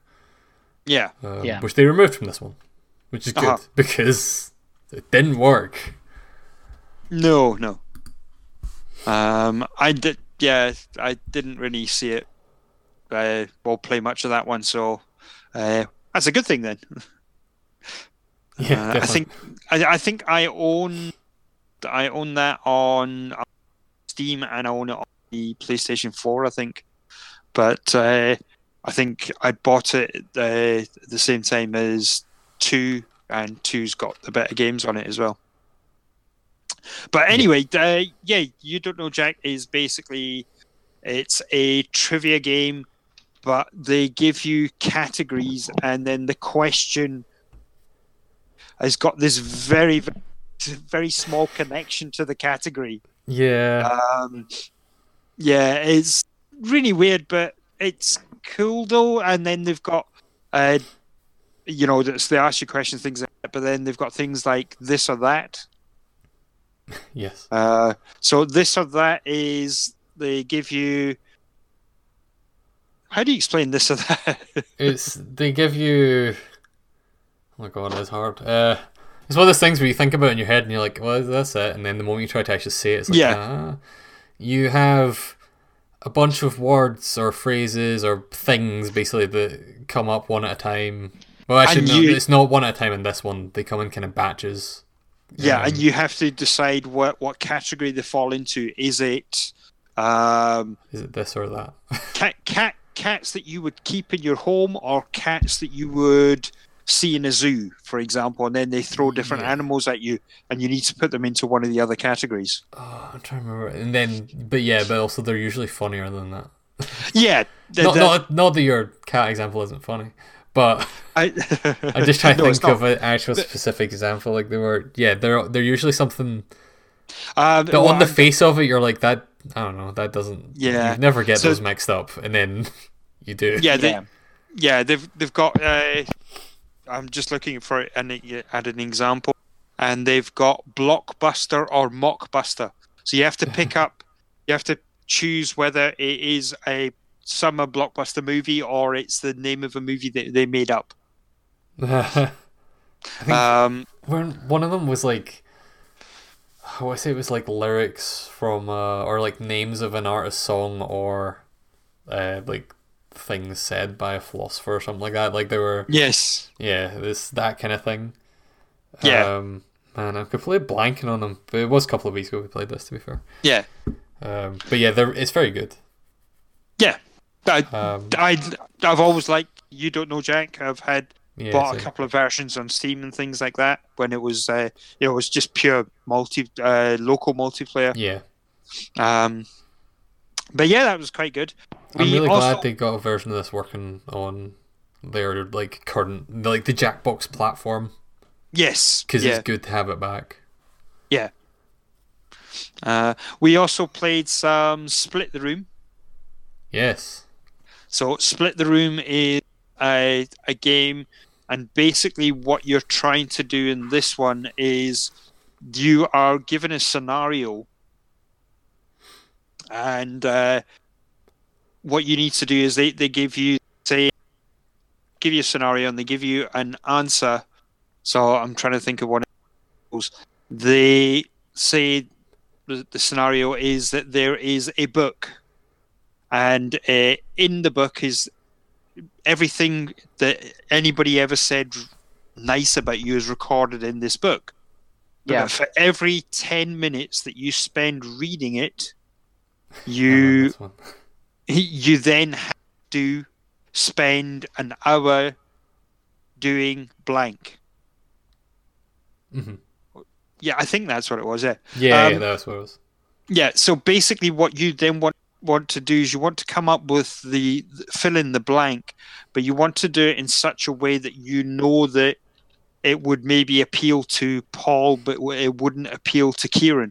So that, that one of them would say yes, I would do it, and the other one would say no, no way in hell would I do it. Yeah. So you, you are literally trying to split the room, and you get more points uh, for the, the the better of the better split you get, the more points you get. Yeah, so for that one that we had, that example one is there is a book full of every nice thing anyone's ever said about you and who said it. For every minute you spend looking at the book, you have to spend a minute looking at blank. Do you spend 10 minutes reading it?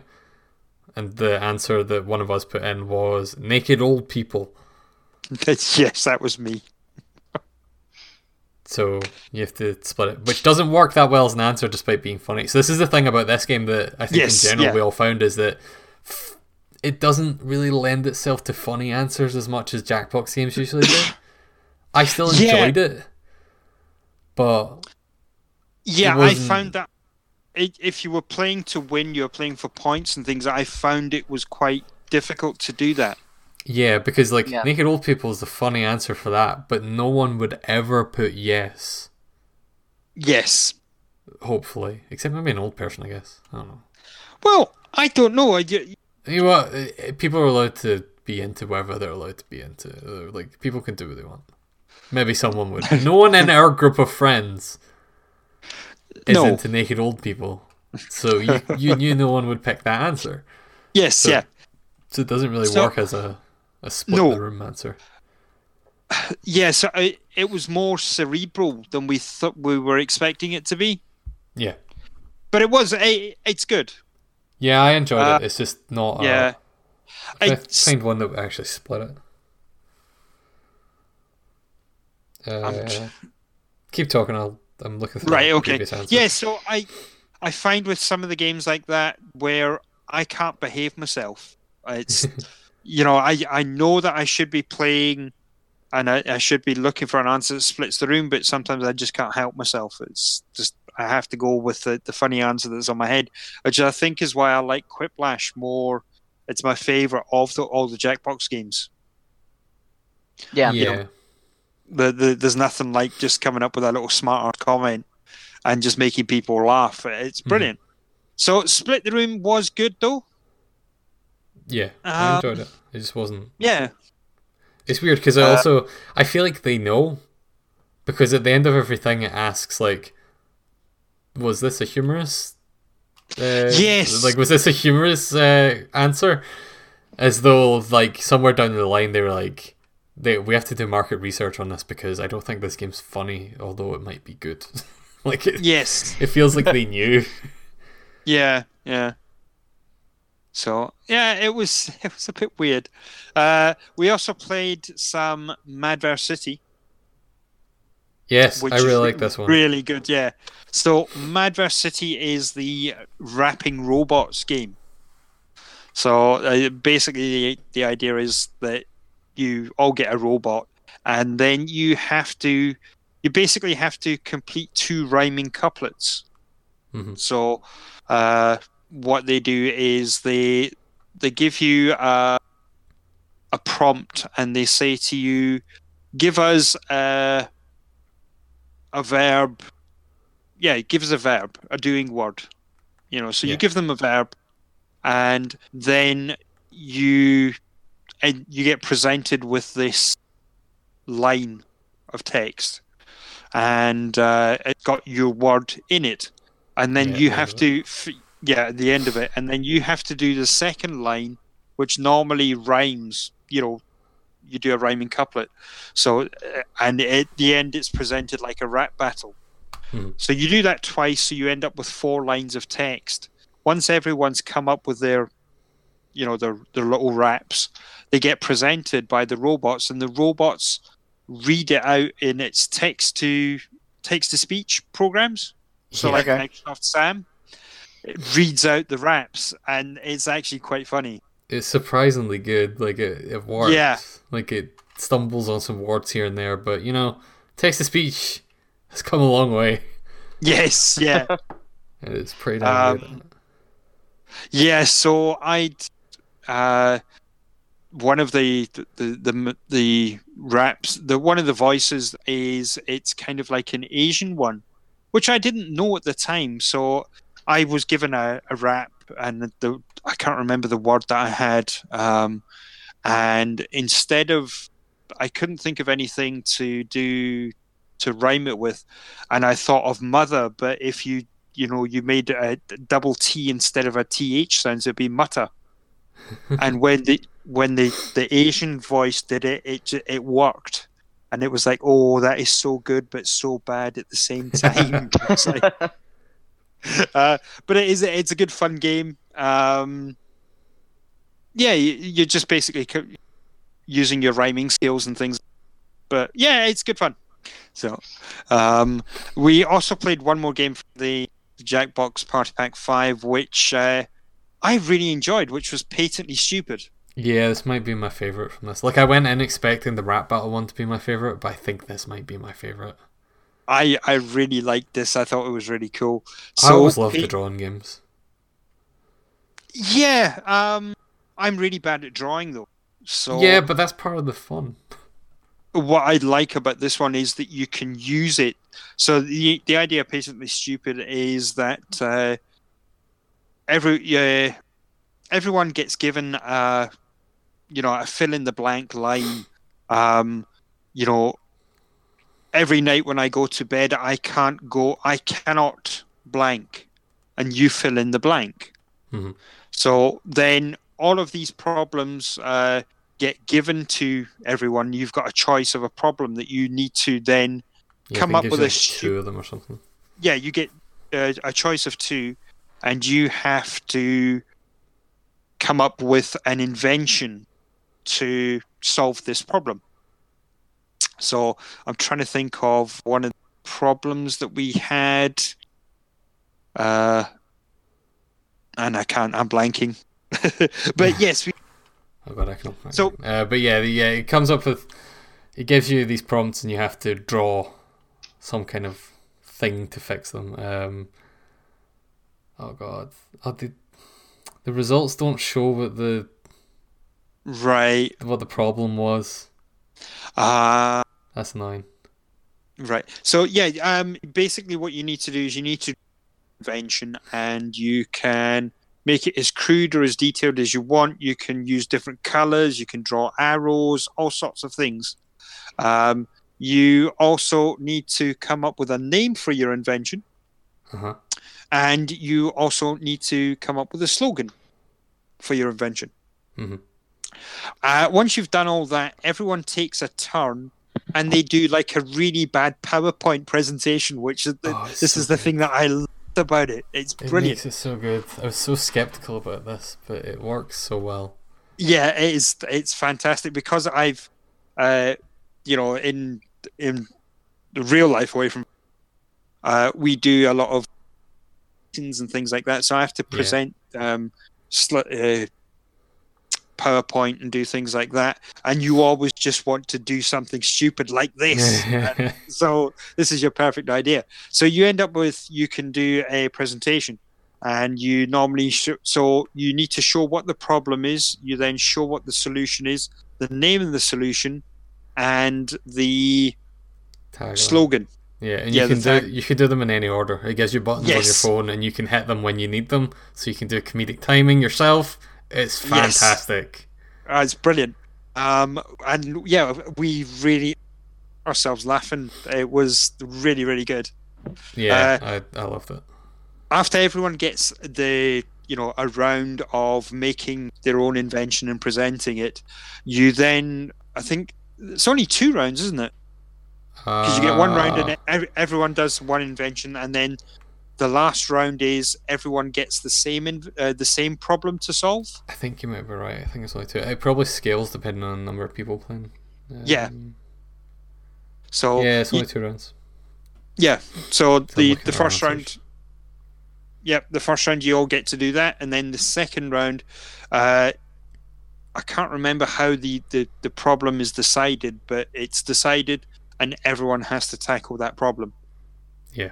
And Yeah. it- yeah, uh, and then you all present the problem, uh, present your solution to it, and then you all secretly vote and get points.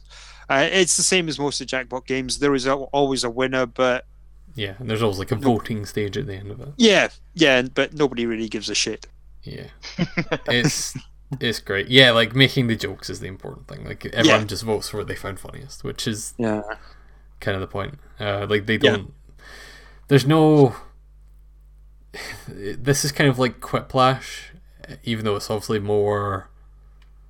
Uh, I guess it's more like the T-shirt game. Like it's like that T-shirt game or Quiplash or stuff where they there's no pretense of there being like a deeper game around it. It is just make a funny thing, and yes, then yeah, they have this extra layer of and then convince people why it's funny. Like you basically have give them a presentation about why your joke is funny. Do it. And it's like, okay. That's fucking uh huh. good. So like I'm looking at our See, I don't have the problems that we had to solve because it doesn't show them in this. But like right. we had I remember this being one of my answers, which was I I think the problem was something like I can't stop laughing or something like that. Right. Uh, like I can't stop laughing, and so uh, mine my solution to this was an Adam Sandler box set with the slogan "We Oh. promise you won't laugh once." Yes. Um, there's the "Oh fuck lace tie," Oh, uh, which I believe was for making sure your shoes were tied together. Um, Yes, Oh my god, this is yeah. animated and it's going super quick. I'm trying to read what your slogan was. I think this was one of yours. I think it's oh, just y- yeah. It's literally yes, just tying your shoelaces together to make other people laugh. Was the slogan for it? Yes, yeah, that was it. Yeah. Yeah, um, it was fun. I really liked it. That presentation thing at the end is great because you can come back from even if you fuck up the drawing or you fuck up the slogan or something like that. Like you can you can sell it. You know. Yes, yeah, that yeah, and that is the- I think that's the whole fun around it as well, because it, you can even if you like you say you can intentionally fuck it up and make it really bad, just on the, you know, right? Okay, I'm going to sell. I'm either going to do a good a good drawing, so I don't need to do too much in the sell or Mhm. I'm going to do. It's all going to be about the sell I'm going to make you laugh. Yeah, Um, and it's that thing where if it didn't have that presentation layer at the end of it, this would just be the T-shirt game from Jackbox Three, but Yes. less funny. Yeah, Like I, I don't think it would be as funny without the the like the slogans and the titles don't add anything unless you're the one reading them out and you're giving them in an order and you're setting them up and using them as punchlines instead of just yeah. you know. It's yeah it was great. I loved it. It's probably my favorite thing in that jackbox. Yeah. um Um, I think it's a it's a pretty strong collection this time as well. I think it's it's one of the better ones. I think it's better than four.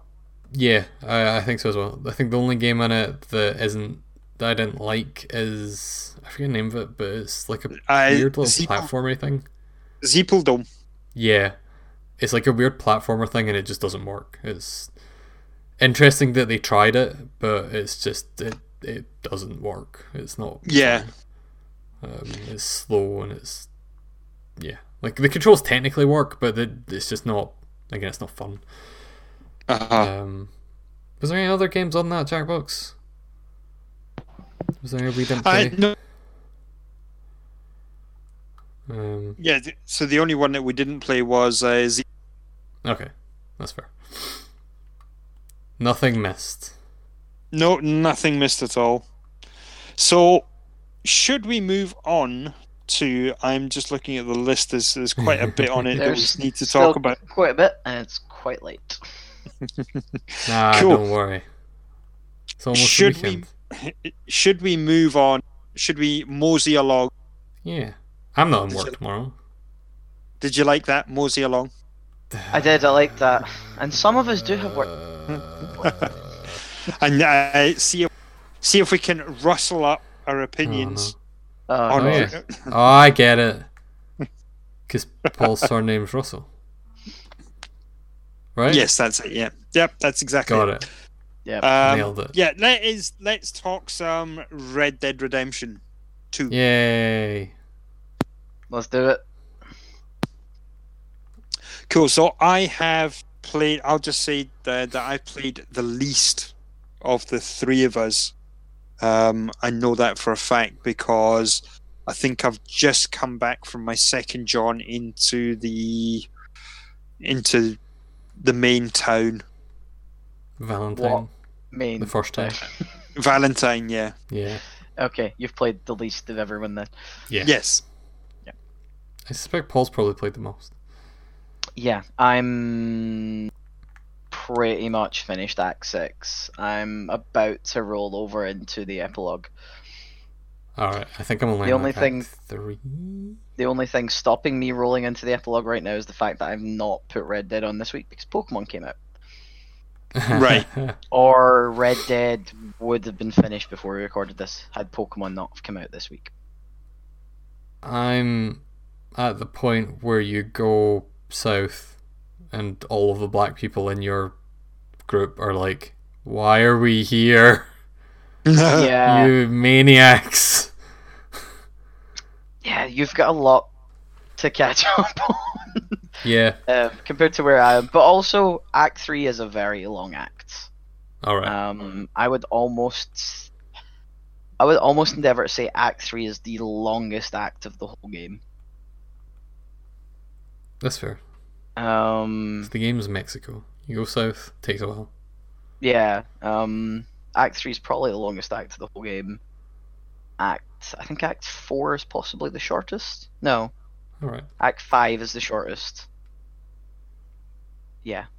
Um, and I'm, I think I'm very close to the end of Act Six. But you're Um, enjoying it. Yeah, oh god, yeah. Um,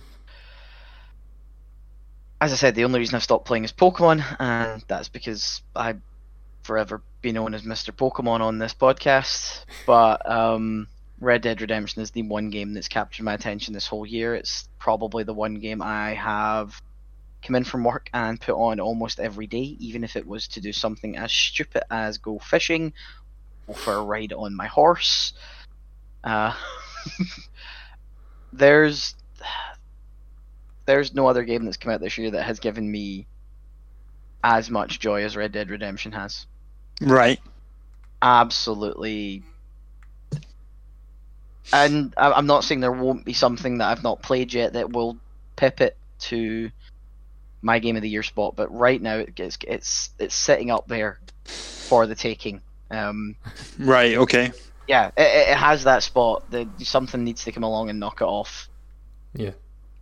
Um, I think it's alright. world, world building, story, story amazing. World building fantastic. The world is so alive. Everything you do has consequences.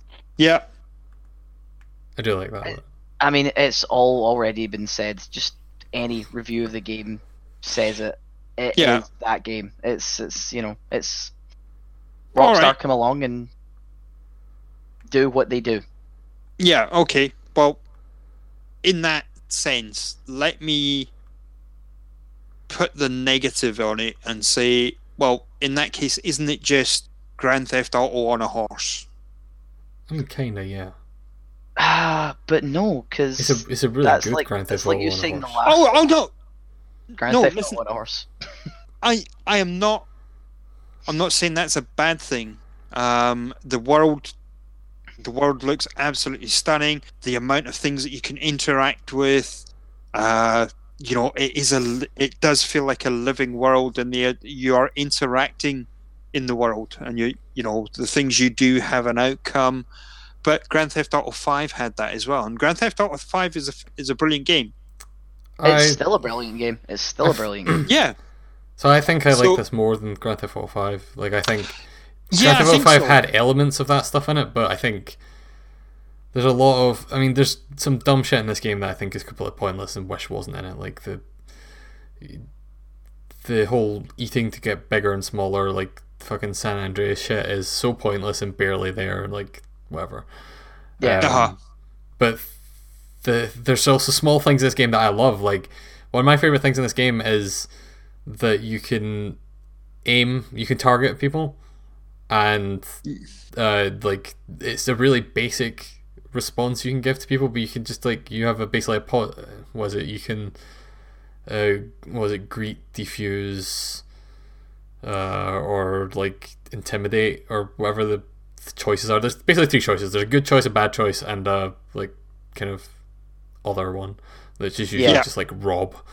Um, and so you just walk up to people and just like say hi, and then they'll say something back, and then you can hit that button again, and you will say something that continues on from that. Like it's very reactionary, which I think it goes a long way to making it feel more like a lived-in world than the GTA games do, because Yeah. if someone uh, gets hit by a horse and then you target them and you know talk to them the thing you say will be related to that like it'll be related Right. to what just happened to them it will be connected in some way like that they, na- they nailed that stuff the context stuff for that is always very very good um if they're standing outside a bank what you ask them will probably be something to do with the bank they're standing out in front of Yeah. um, Yeah. That stuff's really Um, good. I I, it is I really like amazing. that. Um, the bit that I don't like in it is that the story missions are kind of boring. Right. Yeah, it it does feel like um, right now we're going to show you how to go hunting. Now we're going to show you how to ride a horse for ten minutes to go to the next town. Even the ones that Um, aren't like kind of tutorially like that, I feel. Yeah. Again, I'm only in like Act three or so, but they're very much just go to a place to do a shootout. Make sure you follow the exact path that they say, because otherwise we're going to desync you and you have to start the mission again, which is insane. Um, like don't go out with the boundaries. So, uh, for example, uh, one of the earlier How missions. How far are you running to? Not far. Mission. Not far at Because. I have never once had that issue. one of the earlier missions you have to like go to this like kind of little village that a rival gang is in in like the the mountains and Yep. I know the exact one you're talking about. I decided to sneak round the side because you can be slightly stealthy with it it kind of encourages it. So i decided to sneak around the side. And so i went into the line of trees right next to where it starts and then it goes where you going? and then checkpointed me. And it's like what? I was, why is that a thing? And other missions have been thing have done things like um, I've been riding somewhere and it's like go ride to this place and I'll see uh, an animal that I want to hunt on the way there, like that I've been looking to hunt so I can get the hide to finish a crafting thing or something like that. Okay. And right, fair if enough. you if you stop and try to do that, the game will desync you and you have to start the mission again. And it's like, wow, why? like, So I'll. I'll fling you two reasons why that's never happened. One, it's me, so there's an impending shootout. I'm running and gunning and killing everybody. Sod stealth. I've got a shotgun and a rifle. I Uh, think and I've just done other- stealth for parts of it because I also don't think the shooting's very good. And then the other thing is, I have done, other than forced stuff, I have done no crafting. Um, my one thing with the game is you make far too much money and there's nothing to spend it on. Yeah, uh, there's That is The my one is- issue with the game. I am sitting with a bank balance that I would kill for in the real world, and I have bought everything I want.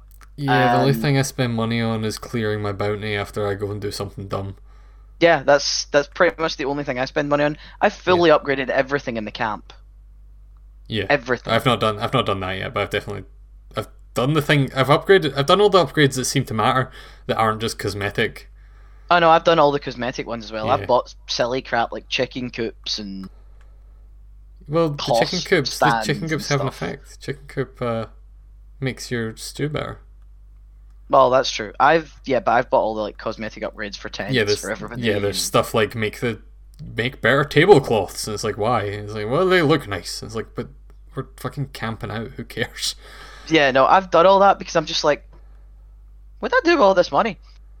Yeah, I've been using it to pay off my bounty. Which uh, this is the thing. Like I'm probably being like or sounding like super harsh and critical about this game because I genuinely think the story missions for the most part are just not great. I think the story around them's good. I think the acting's Yeah, really I- good. I, think all that stuff. I just think the story missions, like even when you're not breaking them by going off the beaten path, they're just dull. They're just go to a place and fight waves of enemies that come out of trees for the most part.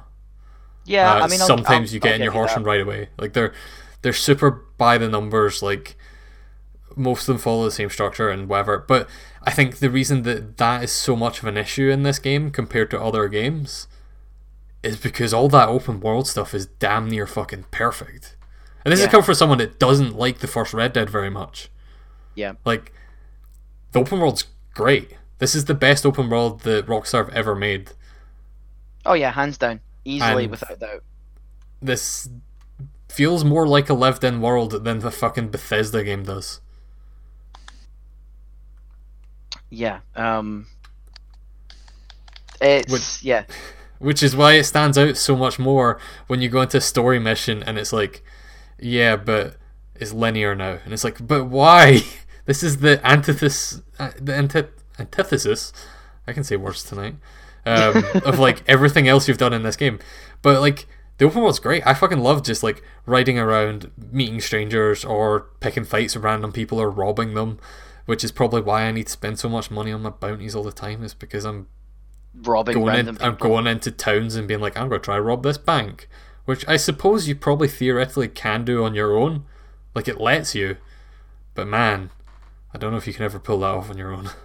No, Oops. the um, the, the the best way I've found for money is go to your camp. Guys, like, hey, I found this house out in the woods. yeah, They've I like some those- money stashed in their that's the thing. Also, yeah, those side missions, way more fun than the main missions. I love that those side missions that are like, oh, let's Oh, just yeah. go rob this guy's house. I've It's like, got yeah, so sure. attached. I've got so attached to everyone in the camp, and it's like I love doing stuff with him. I love going fishing with him. yeah, I love going out drinking with Lenny. Yeah. Um. I will. I will agree with you. The story missions are a bit by the numbers. I I let it slide because I love the story around them. Yeah, I think I- the story I've seen so far is good. Yeah. It it gets way better.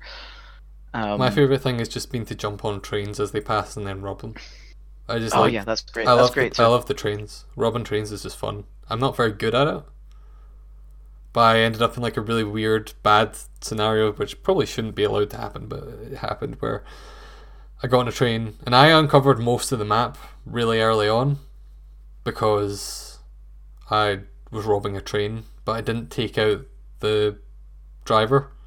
Ah, okay. So I was walking up the train, robbing people, and the driver just kept going, and it just went Oh, right yeah, around no. the map. And so it just like drove through like a populated city, and so as a result, all the police started showing up and like chasing.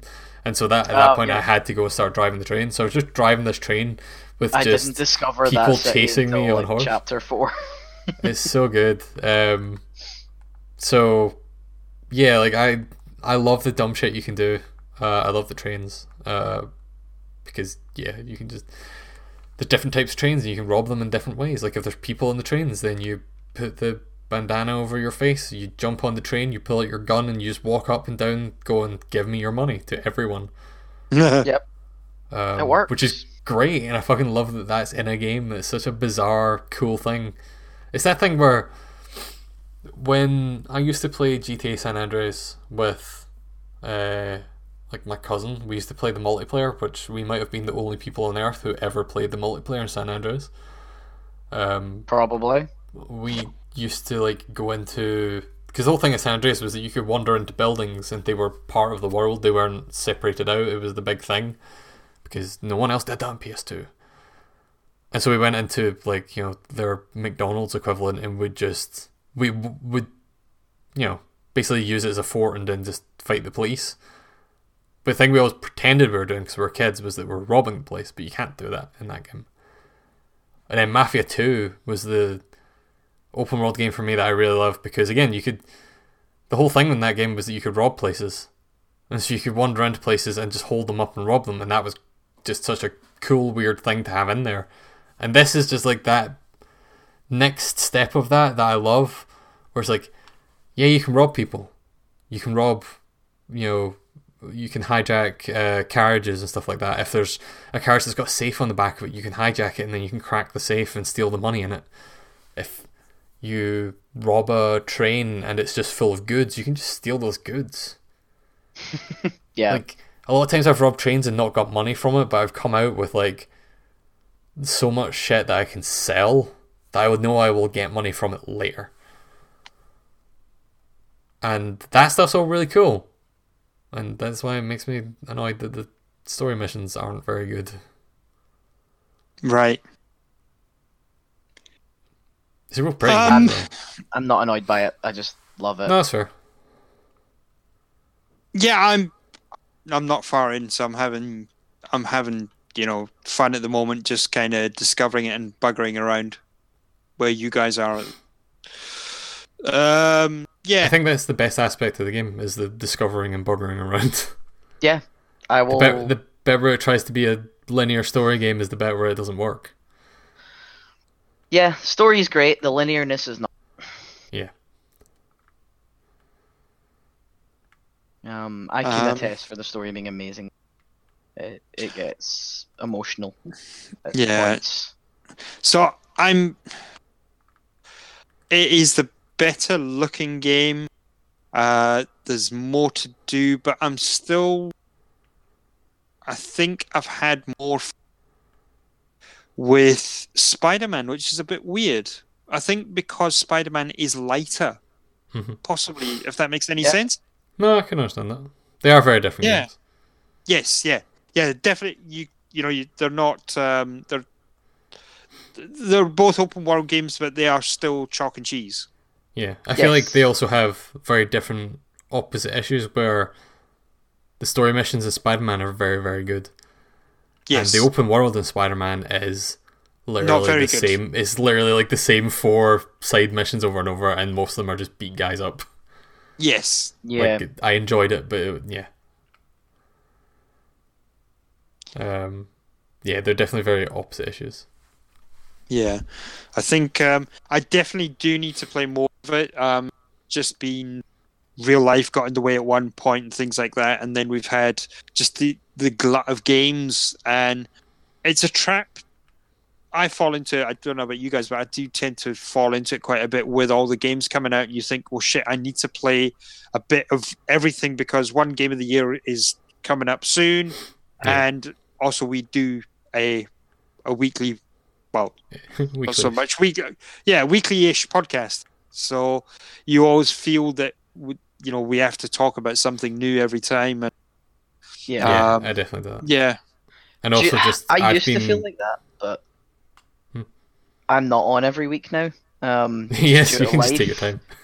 Uh, um, so I don't feel like that anymore. And when it comes to game of the year, I'm like, oh, maybe I should have played everything. But at the same time, I'm like, you know what? I'm gonna play what I've played and play what I want to play, and then the other guys can explain to me and show me stuff they want to fight for. Yeah, and it's that thing where our game of the year stuff we don't we don't pretend we don't get paid for this shit. So we No. don't pretend to have played everything and to cover everything and whatever.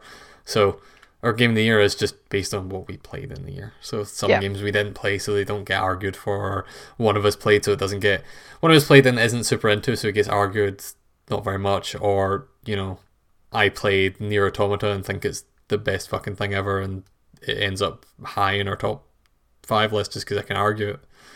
yeah, Um, so, like I said, thing where we don't need to all play everything, so just play what you want. um, but yes, I do also fall into the same thing where it's like I want to try to play something, and I want to come on every week and be like, I'm still playing, blah blah, which happens. But, yes, Yeah. but then other times also I'll buy a bunch of new games and then go back and play something old. Like I was playing Mass Effect 2 yesterday. That hit new release. Yes. You know, it's a really good game. Mass Effect 2. Fucking fantastic still. Dragon Age 2. Maybe not. Maybe not. Yeah, that, that- well, it was all right. One in There we go. Inquisition though. there we go. I brought it back. I can't bring it back. It's gone. Inquisition killed it. Ah, they made they made an actual good sequel to Dragon Age. Yes. Dragon Age 2 is irrelevant. Oh, I've been really tempted to do that, to go back to that one again, Inquisition. Right, yeah. Because I feel like a lot of the talk online about Inquisition has kind of changed over the years, where a lot of people are really negative about it now. But I fucking loved that game at the time. So I don't know if that's just the internet being negative or if it doesn't hold up. I think it's probably the internet just being negative. Yeah. Anyway, Red Dead's good. yes. Back on what we were talking Yep. about. Red Dead is Cool, good. I don't know shall- if I'm going to finish it for Game of the Year. Uh, no, I don't. I will have, but I'll also not talk overly too much about it because I don't want to waste it for you guys. No, no, Uh-huh. that's fair. That's fair. Um, but as I said, there's got to be something really major comes along in the next five to six or seven weeks to to really push that off of my top spot. Let me tell you about a game called Super Smash Bros. Ultimate. Let me tell you about where that belongs in the trash. Oh, it's got Kirby. Oh, fight and talk. It's got Incineroar in it. Again, trash where it belongs um, with the rest of the Super Smash. Bros. games. Squirtle in it. Man, I look forward to that game. No matter how many characters they add from Pokemon, the game's still gonna be trash. It's got Jig- Jigglypuff in it. Trash. It's got your favourite Pokemon in it. Marth. From Fire Emblem. yeah. No, I just Smash Bros. will never ever be a game I get and or like. Um, no, that's I, fair. just- It's not for everyone. I will play it with you guys because I know you enjoy it, but I will never actually like it myself. That's fair. What other game could you play waiting to go into a games festival? Yeah, when that demo came out, like right as we went to EGX, that was the- Yes. one of my favourite That- Smash yeah. Bros. experiences. Yes. Yeah, it really was. I, I, I will happily live. say I've enjoyed Smash Bros. playing with you, but it's not something I like. I don't Yeah. like the platforming, Yeah, that's fair. battling aspect. I just don't. No, it's reasonable. It works fine as a party game as well. Um, Yeah. Let me tell you. Speaking about of Mario party Party. games, Yes. Mike, let's talk Yes. about Civilization 6 on the Switch. Oh man. It's a party. That segue might not have worked. But we're here now. We made it to Yeah. Civilization 6 on the Switch. yeah, so we may as well uh, kind of deal with it. So, I am really bad at this game. yeah, Civ 6 has a not a steep learning curve, but it's punishing to start with. Yeah, so I How much how much have barbarians been fucking your shit up? yeah, quite a lot of that. So, um, I think maybe to kind of give people an idea of, I've always loved Civilization, but I, I think I've kind of stopped with Civ two, so that's going way back, and Yeah. then I fell into the trap or the the hole that became Civilization Revolution. Yeah, Oh, yeah. Civ Rev. It's a good one. Um, I love Civ Rev. It is quick. It's immediate. You can get into it, and then off you go. So going from Civ Rev into Civ Six, the game feels a little bit slower because there's so much more to do. Yeah. Yeah. Um, so with Civilization Revolution, Revolution, sorry, you are you basically build up, build cities, and you as soon as you're up and running, you know you've created your first city. You fortify it with a couple of units, and then you start building military, and you go out and you take other cities where you can, So you and start picking you, fights. yeah, basically. You can't do this here because what you need to do you you start your city and then but your city has districts like neighborhoods kind of Yeah. think of and when you start the only thing you can do really is put a farm on them and you can either farm crops or if you've learned the correct technology you can farm animals if you've learned animal husbandry and then yeah you so you've got these little sections which is new to me i've not seen that in civ Yeah, uh, that's new to Civ Six in general. Right. Okay. Um, so you've got all of that, and the game just feels a hell of a lot slower. So I, my first game, which I still have, um, I played one game, and I was playing on the default level, which is Prince. Yeah. And yeah, the barbarians were just coming in fucking with me. The barbarians are super aggressive in this game. yeah, and it's the like only reason me- I didn't get fucked up with them my first game on Switch is just because I played it on PC already, and so I Right, knew yeah. if barbarians are sighted near my city, send troops after them, fuck them up quickly before they can multiply. Otherwise, you get overrun Yeah. so quickly. so I did. Um, I I was trying to learn the game and playing it a little bit and fucking around with things, and you tend to be a little bit slower and you're trying to explore everything. And the barbarians just came in and fucking me around. I ended up with crops being destroyed. I didn't know how to rebuild areas and go, what the fuck's this? And I thought, right, okay, I'm going to quit out of that game and I'll restart. And what I'll do is I'll play on a lower difficulty. So I went from Prince to I think is it Warlord or Chieftain or the one down anyway, one I think difficulty level down. I think. Yeah. Yeah. and I thought I'll pick that one. Oh So no, it's I can- right? so I can see the you know the the pacing on that and see how it goes. And I went as Australia um, because it was a civilization I'd seen before, so went with them. And oh man, I am I am really bad and I'm really slow. So I'm in the medieval age at the moment, Mhm. and it's I think I've got three or three cities that I've built up. Um, Yeah. And I'm on turn. I'm just waiting on the loading screen coming up so I can tell you where I am as well. I think I'm only on like turn 100 of 500. Yeah, So Okay. It's quite slow to I- start with. yeah, so it, and I think that's my because I, I look at this and I think right, I've been playing for a while now, going by Civ Rev rules. I should be, you know, I should be further advanced. I should be taking on cities with ease and have. Yeah. I should have quite a lot of military units. I have like I had three military units, and I was. No one would come near me because I had these three military, and I thought, hang on. So I'm trying to retrain myself and things like that, get used to it that way.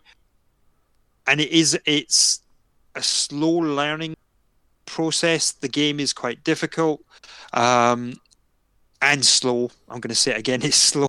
It's but-. I'm enjoying it though. I'm really enjoying it. It's a it's a completely different experience from Civ Rev. Yeah, definitely. Because this is full blown. Like if if Civ Rev was the Pokemon Let's Go of the Civilization seri- series, Yes, yeah, like this is like the full blown, you know, all the fat. yeah, yeah. This is the full fat milk of civilization. Yeah. So Um, I yeah, yeah. yeah I've got three cities that I've done. I've discovered a couple of other, other civilizations. I tried creating war. That didn't go down too well. um, yeah, and I'm on turn 121 of 500. And the amount of time that I've spent in the game, I feel like I should have accomplished more and taken over more. But then you Uh, step back and Yeah, not Yeah, necessarily. like I'm on yeah, it- turn two hundred and ten. Oh god, I'm like two hundred and sixty. Fuck. Um. A bit like I only have. Well, I, 260. Like once you start getting into the 200s, that's where the game feels like it's you're you're hitting the point where you should really have a decent sized empire. You need to start thinking about having units. right, Um, okay, but the thing I'll say is like once one thing that might be worth if you're finding it a bit too slow is once you've got your head around like the tech tree and like how all the different systems interact with each other and stuff, Uh huh. there is a turn a game speed setting when you create games. If Yeah. you bump that up one, which is what it defaults to if you're playing online multiplayer, which is the only reason I know about it in general, um, Right. it speeds everything up. Like Oh, you're still okay. doing you're still doing the same stuff, but like t- things build faster, you research faster, that kind of stuff, which is really good once you kind of know what you're doing. But Right. when you don't know what you're doing, it just means that the AI is going to overtake you so quickly because you you don't know what you're doing. Um, Yeah. Whereas if you're playing Um, at regular speed, it's a bit easier. Not as easy No, I- because it's still. This is one of the most Yeah. punishing civilization games from the start. Yeah. It's no, it's not even that. It doesn't the the kind of slowness I meant with you know, normally for the amount of time that you've spent or the amount of turns in Civ Rev, there's not so much to do that you know. So when you say build uh, build a library, for example, it just builds a library. Here you have to build a specific district so the library Yeah, can true. go into. You then need to learn a, a couple of more texts and things um, before you could put the library in that specific district. Yeah, that's that's also Yeah. a specifically Civ Six thing, which I'm I'm still pretty torn on the whole district stuff. Like I think it's cool in concept, but I don't know if I I think I still like Civ Five more, which didn't have districts. Right. The That was district- more like Civ Rev, where you're just like, I want to build a library. This city now has a library. Yeah, the the districts are quite cool, but it does it does slow the game down a lot more because inst- it feels like you're building lots of little cities because you're Yeah, building this you're yeah, building that's- the suburbs. Yeah, Yeah, exactly. Real, yeah, it's real micromanagement stuff. Yeah, that's kind of the thing that it helps encourage is that unlike other Civ games, it forces you to do the thing you always could do in other Civ games. But in other Civ games, you're like, hey, this city has a university and all of them have a university because I want more science, so everyone has a university. Whereas Civ Yes. 6 is kind of like, if it has a university, that takes up space. You have to build like a, a I forget what it's called, like the, the university district. And it's like, okay, Yeah, but maybe I don't want every city to have university district then because that's space I could use for you know making money or for making entertainment or something like that. So you actually end up specializing your cities a bit better, which is kind of something Yeah. you could always do in other Civ games, but you never really had to. You kind of just end up making everything do everything. But this forces you to think a bit more like, well, this city is going to be my military city. So I'm going to build an encampment here, which means all my units that come here will have more experience. So I'll start building units in this city, or this one's going to pump out a bunch of science stuff because this Uh-huh. is what you do. Um, and you still end up with a lot of overlap. Like I think every one of my cities does actually have a university in it, but that's one of their districts, and I only have like two or three districts in each city, even though I'm quite far in the game because space becomes an issue. Like- right. My cities are all not close to each other, but you know, close enough to share borders and make a country. So Right. there's a point where it's like I don't have anywhere to put. Like I have enough money and you know resources and stuff like that. I could totally build a bank in Rome, but Rome already has a holy site, a campus, an encampment, and a harbor. So I can't build a commercial hub because I don't have space for it. Right. Um, the other big change that they made in this one over a previous game is how builders work, which is way more micromanaging as well. And there's a change. Yes. I, I don't. This is a change that I actually don't think I like, because in Civ Five you built a builder and then you set it to automate, and it just went over and built everything.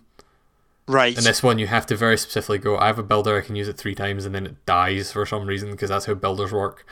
Yeah. Um, like maybe he retires. He's like, I don't know, but use it three times, and so you have to pay attention to what you're doing with them, which is a bit more micromanaging. But I'm not sure if it really actually adds anything beyond being a bit more micromanaging. right. Um, but other than that, like I really love Civ Six. I think it's a really great Civ game, and this Switch port is fucking fantastic. Yeah, I'm really looking to play. Yeah i'm i'm i'm liking it the the interface and everything i thought how the hell are they going to take the entire PC game and put it on here? But they've done a really good job. Yeah. So it's based Uh, on the iPad port that they did, Right. Okay. um, which was also the full Civ game, but has some improvements. Um, so it's a bit more, it's a bit closer to the PC one. Which is right. Good. Uh, and the developers have already announced that they're they've started work on porting the first expansion that is out for Civ 6 on PC, which is good, Right. Yeah. Okay. which bodes well. Hopefully, that means we also end up getting the new expansion that they just announced yesterday, because Yes. that one sounds fucking cool. Yeah. Um, instead of porting, they'll just be working alongside to put it out at the same time. Uh, it'll probably be a bit later, I think, but yeah. Um, yeah, like I don't think we're going to get to news today because man, we're going so long already. Uh, but yep. but um, yeah, like the the there's a new expansion coming for Civ Six. So hopefully, it comes to this. But this is just a full game. Like I think they did a great job with the controls. Uh, like the left analog stick just moves your little cursor around on on the board, each hex. Uh, Yeah. The right analog stick moves the camera around faster, and so you can you're not going through everything. You can just kind of zoom around quickly. Yes. Um, but then also, if you click in the right stick, it brings the cursor to where you are, which is really good. So it means you can very quickly zoom over and then click on something, which is good. Yep. Um, they have a bunch of little menus that they've hidden everything in, which are mostly pretty straightforward, and you know they have icons that make sense. Like it's all just very smart, very well made. Uh, it also has touchscreen controls because again, it's based on the iPad version, so you can use touchscreen controls. I've been using Joy-Con controls. I think it's great. Um, I've also mostly been playing it portably. I played a little bit of it, but Civ on the TV doesn't really appeal to me as much as Civ in my hands does. right. yeah. Okay. Um, but it worked really well on both. The performance is really good, like surprisingly good. Like it, ha- it definitely has slowdown, but it's turn-based game, so it doesn't matter too much. But like for the most part, like you zoom around with that right stick, and it, it just seems to it just works. It's fast. Yeah. I've. Uh, I'm I'm playing. I think I've only played it on the TV, so uh, I've played a little bit on, but uh, and I've not noticed uh, much of a difference. But to be fair, I was mucking about with tutorials and things like that. Yeah, But yeah, really enjoying it on the TV. yeah, it's great. I definitely recommend it if you like Civ. You want to play it portably. It's this or the iPad version. I think I'd definitely go with this one. Um, I mean, I've not played the iPad version to be fair, but man, the Switch is just so good for this kind of stuff. Like, we have two really good ports of PC games on the Switch Yeah. this month, and then like City Skylines came out like last month, and hmm I just hope we get more of this shit. Like, we just keep Yeah. getting. There. The Switch is a really legitimate everything in one handheld system. Yeah, definitely. And I love this whole like I feel like Civ 6 being on this is more of a case of you know, 2K looking at the Switch and being like, we don't know what to put on it. Our sports games didn't do very well on it. What should we put on it? And Uh-huh. somewhere someone in the room was like, I don't know. We put Civ on a tablet. Why don't we try that? And I hope it sells well because it's fucking good. Um, I'm Yeah, definitely going to pick it up. It's just at the back I of the, recommend it. the list. I was a bit on the fence about it before because of how much it cost, and I picked up because I got birthday money from someone, and so I was like, okay, well, fine. I'm essentially not paying for it. Um, and it's yeah, it, it's worth it. It's worth the money, I think, especially if the expansion comes. There's enough content in there in the base game without the Yeah, expansion that it's fine. Yeah, because you, you've got, um, you know, like Australia, you've got different civilization things added to it that was part of the DLC. The Yeah. only thing is, I'd be curious to see how much they're going to charge us because it was still full price with it coming to the Switch. So I'm curious to see what they're going to do with the DLC. Yeah, It wouldn't shock me if the expansion ends up being full price, which would be a Right. bummer. Uh, Yeah, that'd be something I'd probably wait for a sale on. Um, Right. I don't know. But I don't know. I might end up just breaking on it because this is a great way to play Civ. Uh, my one uh, issue with it is that there's no online multiplayer, uh, which isn't something I do a lot in Civ anyway. Uh-huh. It's not. It's primarily a single player game for me, but in the recent few months, I've started playing. Like me and a couple of friends from work have been doing a thing where, you know, once a week we play a couple hours of Civ together or Stellaris together, and so we have like a Civ Five game that's been going for a few weeks now. And it would be nice if for Civ Six we could have switched over to the Switch and just been able to I'd be able to lie on the couch and Uh-huh. play Civ with friends, but it's not. It's not. It was not to be, unfortunately. Uh, but other than that, it's a really good port. Cool. Um, and well, I just go into the other great PC port that's on here then. Yeah, go on then. So the other great PC port that's on the Switch this month is Diablo 3, which is another one I wasn't planning on buying because it's really expensive uh, compared to even like the other console versions at the moment. Uh, but I broke because I needed something to play portably because I was traveling a lot unexpectedly this month. So Right.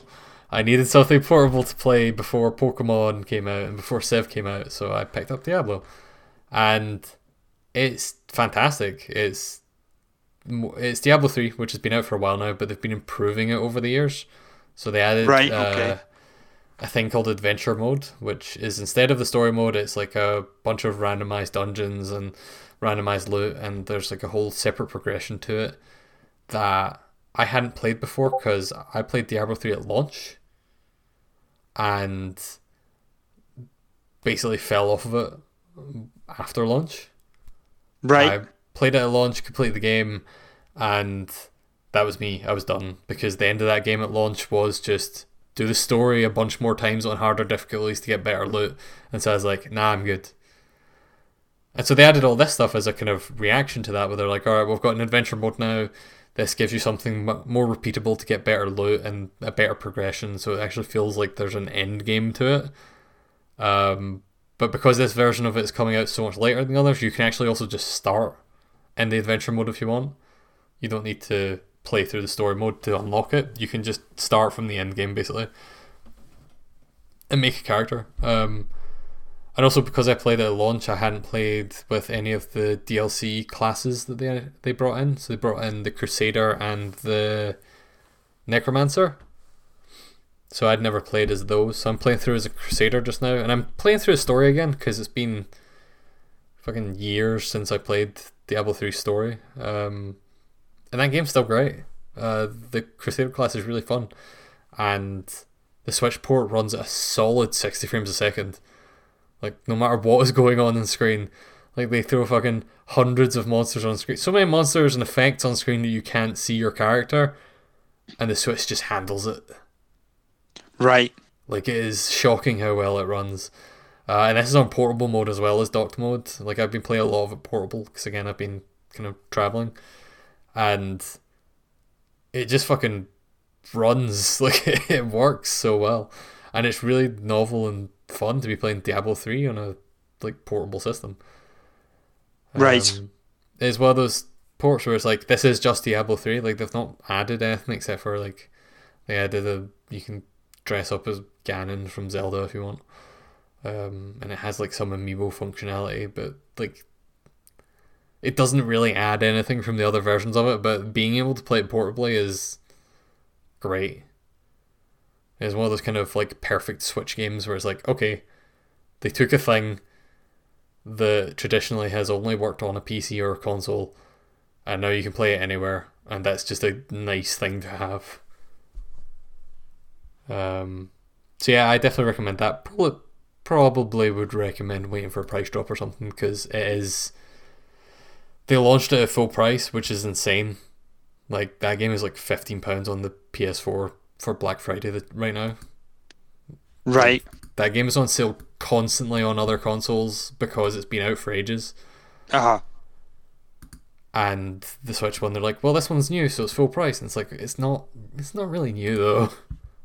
This is a game that came out in like 2008. Yeah, I don't know when I think so. Yeah. I would say it was like early 2000s or mid to early 2000s. So, um, So like it's weird that it costs as much as it does, but also Jesus Christ, it came out in 2012. That's a lot Wow. earlier than I thought. I thought it was earlier than that. Oh well, still, it's still fucking six years ago. Um, yeah, it's a really good port, but yeah, maybe wait for a price drop or something like that, unless you just really want Diablo. Like that's the thing. There's not, there's nothing else like it on the Switch. Yeah. there aren't there aren't any other action adventures like that on the Switch at the moment. Um, and then I think I'm the only other one that has a game on this list because I've played a billion things. So just jump into Battlefield 5 very quickly. Uh, I played it. I bought it. That game is possibly the best playing Battlefield game they've made since 3. Um, I think it plays great. I think every single one of the maps in it is fantastic. Like I've played a bunch of different modes across all the maps, and there isn't a single one of them that I dislike, which is again a first for a Battlefield game since like since like probably twenty one forty two. Honestly, like it's been there's always been some duds in the previous ones. Right. Um, and it's the thing we talked about for like the Battlefront games. I think the reason that I don't like Battlefront 2 very much is because I don't like the maps in it. Um, but Battlefield 5, like the it plays great. The maps are all fantastic. The um, the multiplayer uh, does this kind of cool thing where it does the thing it's always done, where it automatically matches you into squads.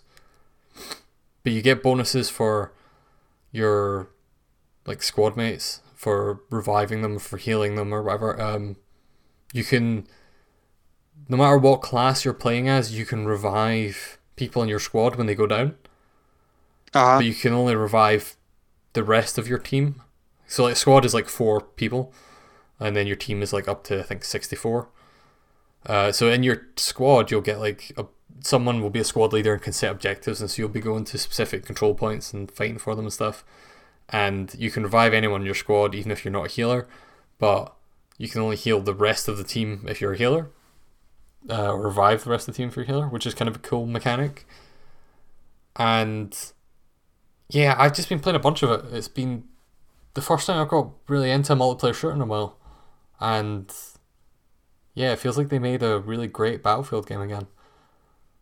Which I didn't really play much of Battlefield One a couple of years ago when it came out. Uh, I only picked it up. I picked it up on sale like a couple of weeks ago, and because it was a fiver, and I remember people saying that the story mode was pretty decent. Um, and I played a bit of the online of Battlefield One. And I think this is I like this a lot more. There's a lot of improvements Right. in this one. Um, I've not played much of the story yet, but there's also it doesn't look like there's a lot of it. In general, I think like the main weakness of this game is that it doesn't seem like there's a lot of it. They're kind of treating it like a, a live game, so they're gonna add more stuff, you know, every month. Basically, they're gonna add more maps, they're gonna add more modes. In March, they're going to add their battle royale mode, which I'm really looking forward to. cool. But as it is now, there's like a handful of maps. And the multiplayer is really good, and then there's like only a few single player missions from the looks of the menus. So it's definitely not even like Battlefield One sized, which is a bit iffy because it's a full price game. But I guess it's one of those games you have to look at. I mean, it's one of those things where, like, in a few months, this game is probably going to be so content rich that you're going to be like, it's an easy recommendation. You know, like how Battlefront 2 is now, even though I don't Uh-huh. know, like, the way it plays that much. Like, Battlefront 2, because it doesn't have an expansion pack or, uh, or a season pass or anything like that, you can point to and go, it has like a year's worth of content added to it, and it's a really fully fleshed out game now. It has a ton of stuff in it. If you like the way it plays, you should buy it. Battlefield 5 will probably be like that in a few months as well, but they're charging money for it now, so like that's something you have to keep in mind. Like it's if you buy it now in a few months, it will probably have way more stuff in it, and I think it has enough stuff in it that I enjoy it now. But if you're worried about it being a bit light on content, then maybe wait. Right. Yeah. Um, but I think that's all the video games we have. I think so. Yes. Finally, 17 hours into the podcast. Uh, Paul will trim it down, so it's only about two and a time. half. But I ain't trimming nothing. um, should we talk about the one board game very quickly? because it's kind of just Yes. a check in because we've already talked about this game so much. Yeah, yeah, we should. And we yeah. can't and we can't talk about it too much because it's spoilers. Yes, yeah. So we can just basically mention that we played more of. yeah, we played more Charterstone and uh, it's still very good. Yes, The thing it added at the end of the last game was it blew all of our minds because we were very confused about it yes, and it was very smart. That's all I'll say about it.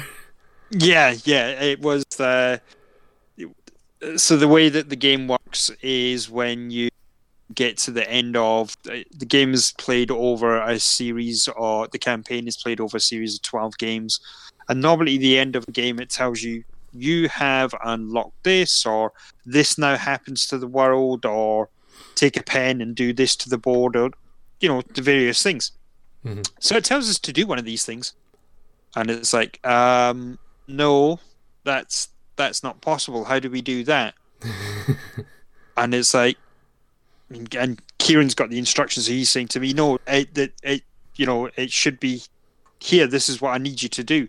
So I can't do that. It's not physically possible. yeah. Oh wait, oh wait. The box Oh, says that if you say that, then do Do this. Do this, and then yeah. And you're ah, yeah. it's something we can't talk about it because it's literally spoilers, and it was such a cool thing. I wouldn't want to ruin it for anyone, yeah. except for we'll probably ruin it for Paul after we stop recording. But Yes. Paul's never going to play it, so it's fine. The likelihood Uh, of me playing it is If you were going to play it, you would have been playing it with us. That's the thing. yeah, exactly. You you can still jump in for the rest of our games, in which case you'll have missed this point anyway. So, um, yeah, I'm really liking Charterstone. It's it does the legacy stuff really well. I think some of the stuff points towards the idea that. Uh, like part one of the mechanics in the game is that you can open boxes, which basically gives you more stuff, progresses and adds more mechanics and things mid game. Yes. Um, some of the writing and what we've been reading, like in the rules that have come up, maybe imply that we've been opening too many boxes per game. But like, there's no limit. It's just we've been focusing on it because it's a good way to get points and because you Yes, you get to yeah. open boxes and take cards and do stuff. So we've been doing it a bunch. But then also some of the wording makes it sound like there's we shouldn't have done this much yet. yeah. But yeah. but I mean, it, it's still fun. Like it's been it's been fun to do it. Um, I've enjoyed Yes. the stuff that is added through mechanics. Like the the legacy stuff in it is very smartly done. Yeah. But yeah, that's it. Yeah. That's it. We can't really say much more I than know. that. It's one of those things we can't we can't. It's a hard game to talk about. Maybe once we finally finish it, we should do like a spoiler cast Yeah, I think so. Yeah, that where we just go through and talk about. Well, not everything because at this point it's going to be fucking like middle of next year, so it's going to be. we'll go through and talk about what we remember opening. Yes. Uh, yeah. Yeah. Yeah, Cool. but yeah, Um, so I think that's pretty much us. Shall we just quickly look at some release dates, if I can call them up quickly enough? yeah. Give you quick. Uh, let's have a look. So, for weekend, the thirtieth.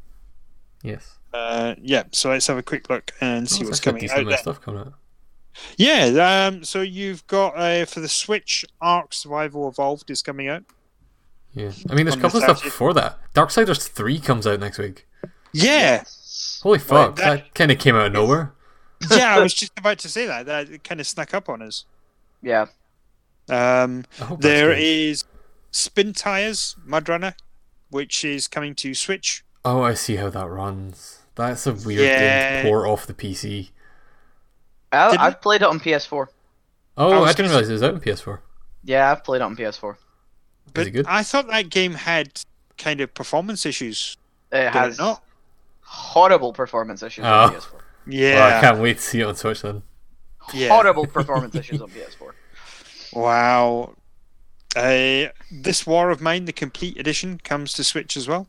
That can be great. I like that game, but I, I've spoke about it before. I prefer it as a board game. Yeah, no, that's fair. That's yeah. Um, but still fantastic game. Uh, however you decide to play it. Yeah. Uh, This one, I'm curious. I've seen bits of video about it, um, and it's more the IP. I love the IP. Uh, it's Asterix and Obelix XXL two Yeah, is coming to- weird one. Yeah, it's This coming to a- PlayStation, Xbox, and Switch. It was a 360 game, I think. Like this is a port. It's not a new game. Oh right, okay. This is just a port. Yeah, it's weird though. Like it's such a weird thing to port. Um, but I'm pretty sure people said the game was good. So Right. I never, I never played it. So I will happily give it a shot. I'm always up for Asterix and Obelix. Yeah. Yep. Same here. I would give it a go. Yep. So yeah, curious to check that one out.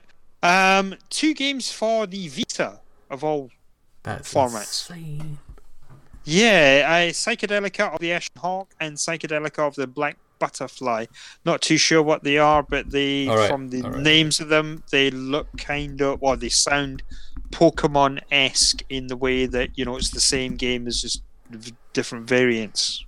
All right, I am gonna make a bet here, and I'm gonna search Booby, for it. Booby Lady. All right, you're betting Booby Lady. I'm not going to go as far as to bet Booby Lady, although that's a pretty safe bet as well. Um, but I'm definitely going to bet visual novel. Right. Okay. These, these these are definitely not going to be real games. No offense, no offense to people that like visual novels. I was talking about an FMV game earlier. I mean it with love. I like some of them, but you know what I mean. This isn't. These are definitely visual novels, right? Well, maybe. Yeah. Because what else would you put out on the Switch at this point? Eh, sorry, the Vita Yeah, at this point. Uh, Uh, yeah, this is true. Psychedelica of the Black Butterfly and Psychedelica of the Ashen Hawk are two visual novel video games. Yay. Boob- Booby Ladies. Uh, I'm doing an image search. Uh, there's, it's definitely very anime, but not a lot of booby ladies. Ah. Wait a minute, all let me right, turn a safe search off. Let me, give me a second. Okay, safe search is off. Of course it's off. It's me. Um, no, it doesn't look very booby lady-ish, but maybe they, maybe people just haven't uploaded the good stuff yet. right. Fair enough. The art style looks quite nice actually. Um, and now Kieran buys it. I'm not fucking. If I was going to dust off my Vita, it'd probably just be to play Metal Gear Solid again. Yes. Yeah. yeah. Anything else coming out? Uh, let's have a quick look. Uh, I was busy doing something else, and my Sorry. uh, iPad died on me. Uh, well, didn't die, but locked me out. Uh, Ride Three is coming out to the PS4, Xbox One, and PC. That also snuck up out of nowhere. Yeah. Yeah. Good games though. Uh, Very good games. Uh, I only and played the first one. last like thing that. that I've got is the uh, the Council Complete Edition. I recognize that name, but I don't know what it is. And so that's my input on that. the council. I apologize for all the typing that's showing up on microphone because my keyboard is right next to my microphone. An episodic mystery graphic adventure game. I think um, the console. friend of the show Ryan Essler was playing and reviewing these at one point. I think that's what I. Oh, okay. That's I probably why. think. We, I might be wrong. I might I might be getting mixed up with something else, but I feel like he was playing and talking about these on Twitter a while ago. Um, Right. Yeah, I have no idea if they're good or not. That's. I'm pretty sure I read his reviews, but I've forgotten. So there's too many games for me to remember if all of them are good.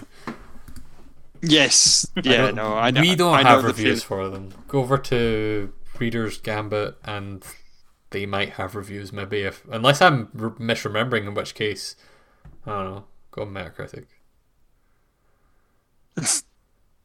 That's my advice to listeners. Fair enough. go to our friend's site, and if they don't have a review either, go to our site. Go to their friend's site. And if none of them have the reviews for the thing you want, I don't know, fuck off and go somewhere else. Yeah. And I fair mean that in a nice way. cool. So, is, have we got anything else to add? Uh, no. No. I need to. I need to play more Civ. Yeah, I need to as well. It. The one thing I'll add about Civ very quickly, motherfucker drains the Switch's batteries. Oh yeah, like, I can imagine. Like holy shit! In handheld mode, like Pokemon, the Switch battery feels like it could last forever. Civ is like, nah, we're thinking real hard here. It's a lot Yeah, of juice we it's- need. yeah, it's like no. No, yeah. Um, we Um, need to also do another video about the the NES games because we're two months of them now. Oh yeah. So yeah, we need to do that. So As we'll well. do that at some point, maybe. Cool. Excellent. The only thing left to do in that case is thank you all for listening to our drivel once again. If you have any comments, complaints, questions, or queries, you can send us an email to podcast at glitchfreegaming.com. You can find us on Twitter. Paul, how would they find us on Twitter? At Glitch Free Game. Cool. And how would they find us on Facebook? By searching for Glitch Free Game, there's a search bar. Cool. how would they how would they find us in the street? Um, if you see us in the street, please don't come up and punch us for the travesties we've caused. If you see Yeah, us on the yeah, street, do not, do not, do not approach. Just do not. approach. Yeah. yeah. Approach just with caution. Alert the Uh, authorities and do not approach. uh, but other than that, you can also find us, of course, at www.glitchfreegaming.com, uh, where Ben is doing a lovely job of making sure there's reviews things for you to read and have a look at. And uh, we also have a YouTube. We do. Channel. It's Yes. youtube.com forward slash channel forward slash glitch free game. Yes. Maybe is it slash channel? Fuck, I forget how YouTube works. It's been a while since I've done this. Search for glitch free gaming. You'll find a bunch of videos for.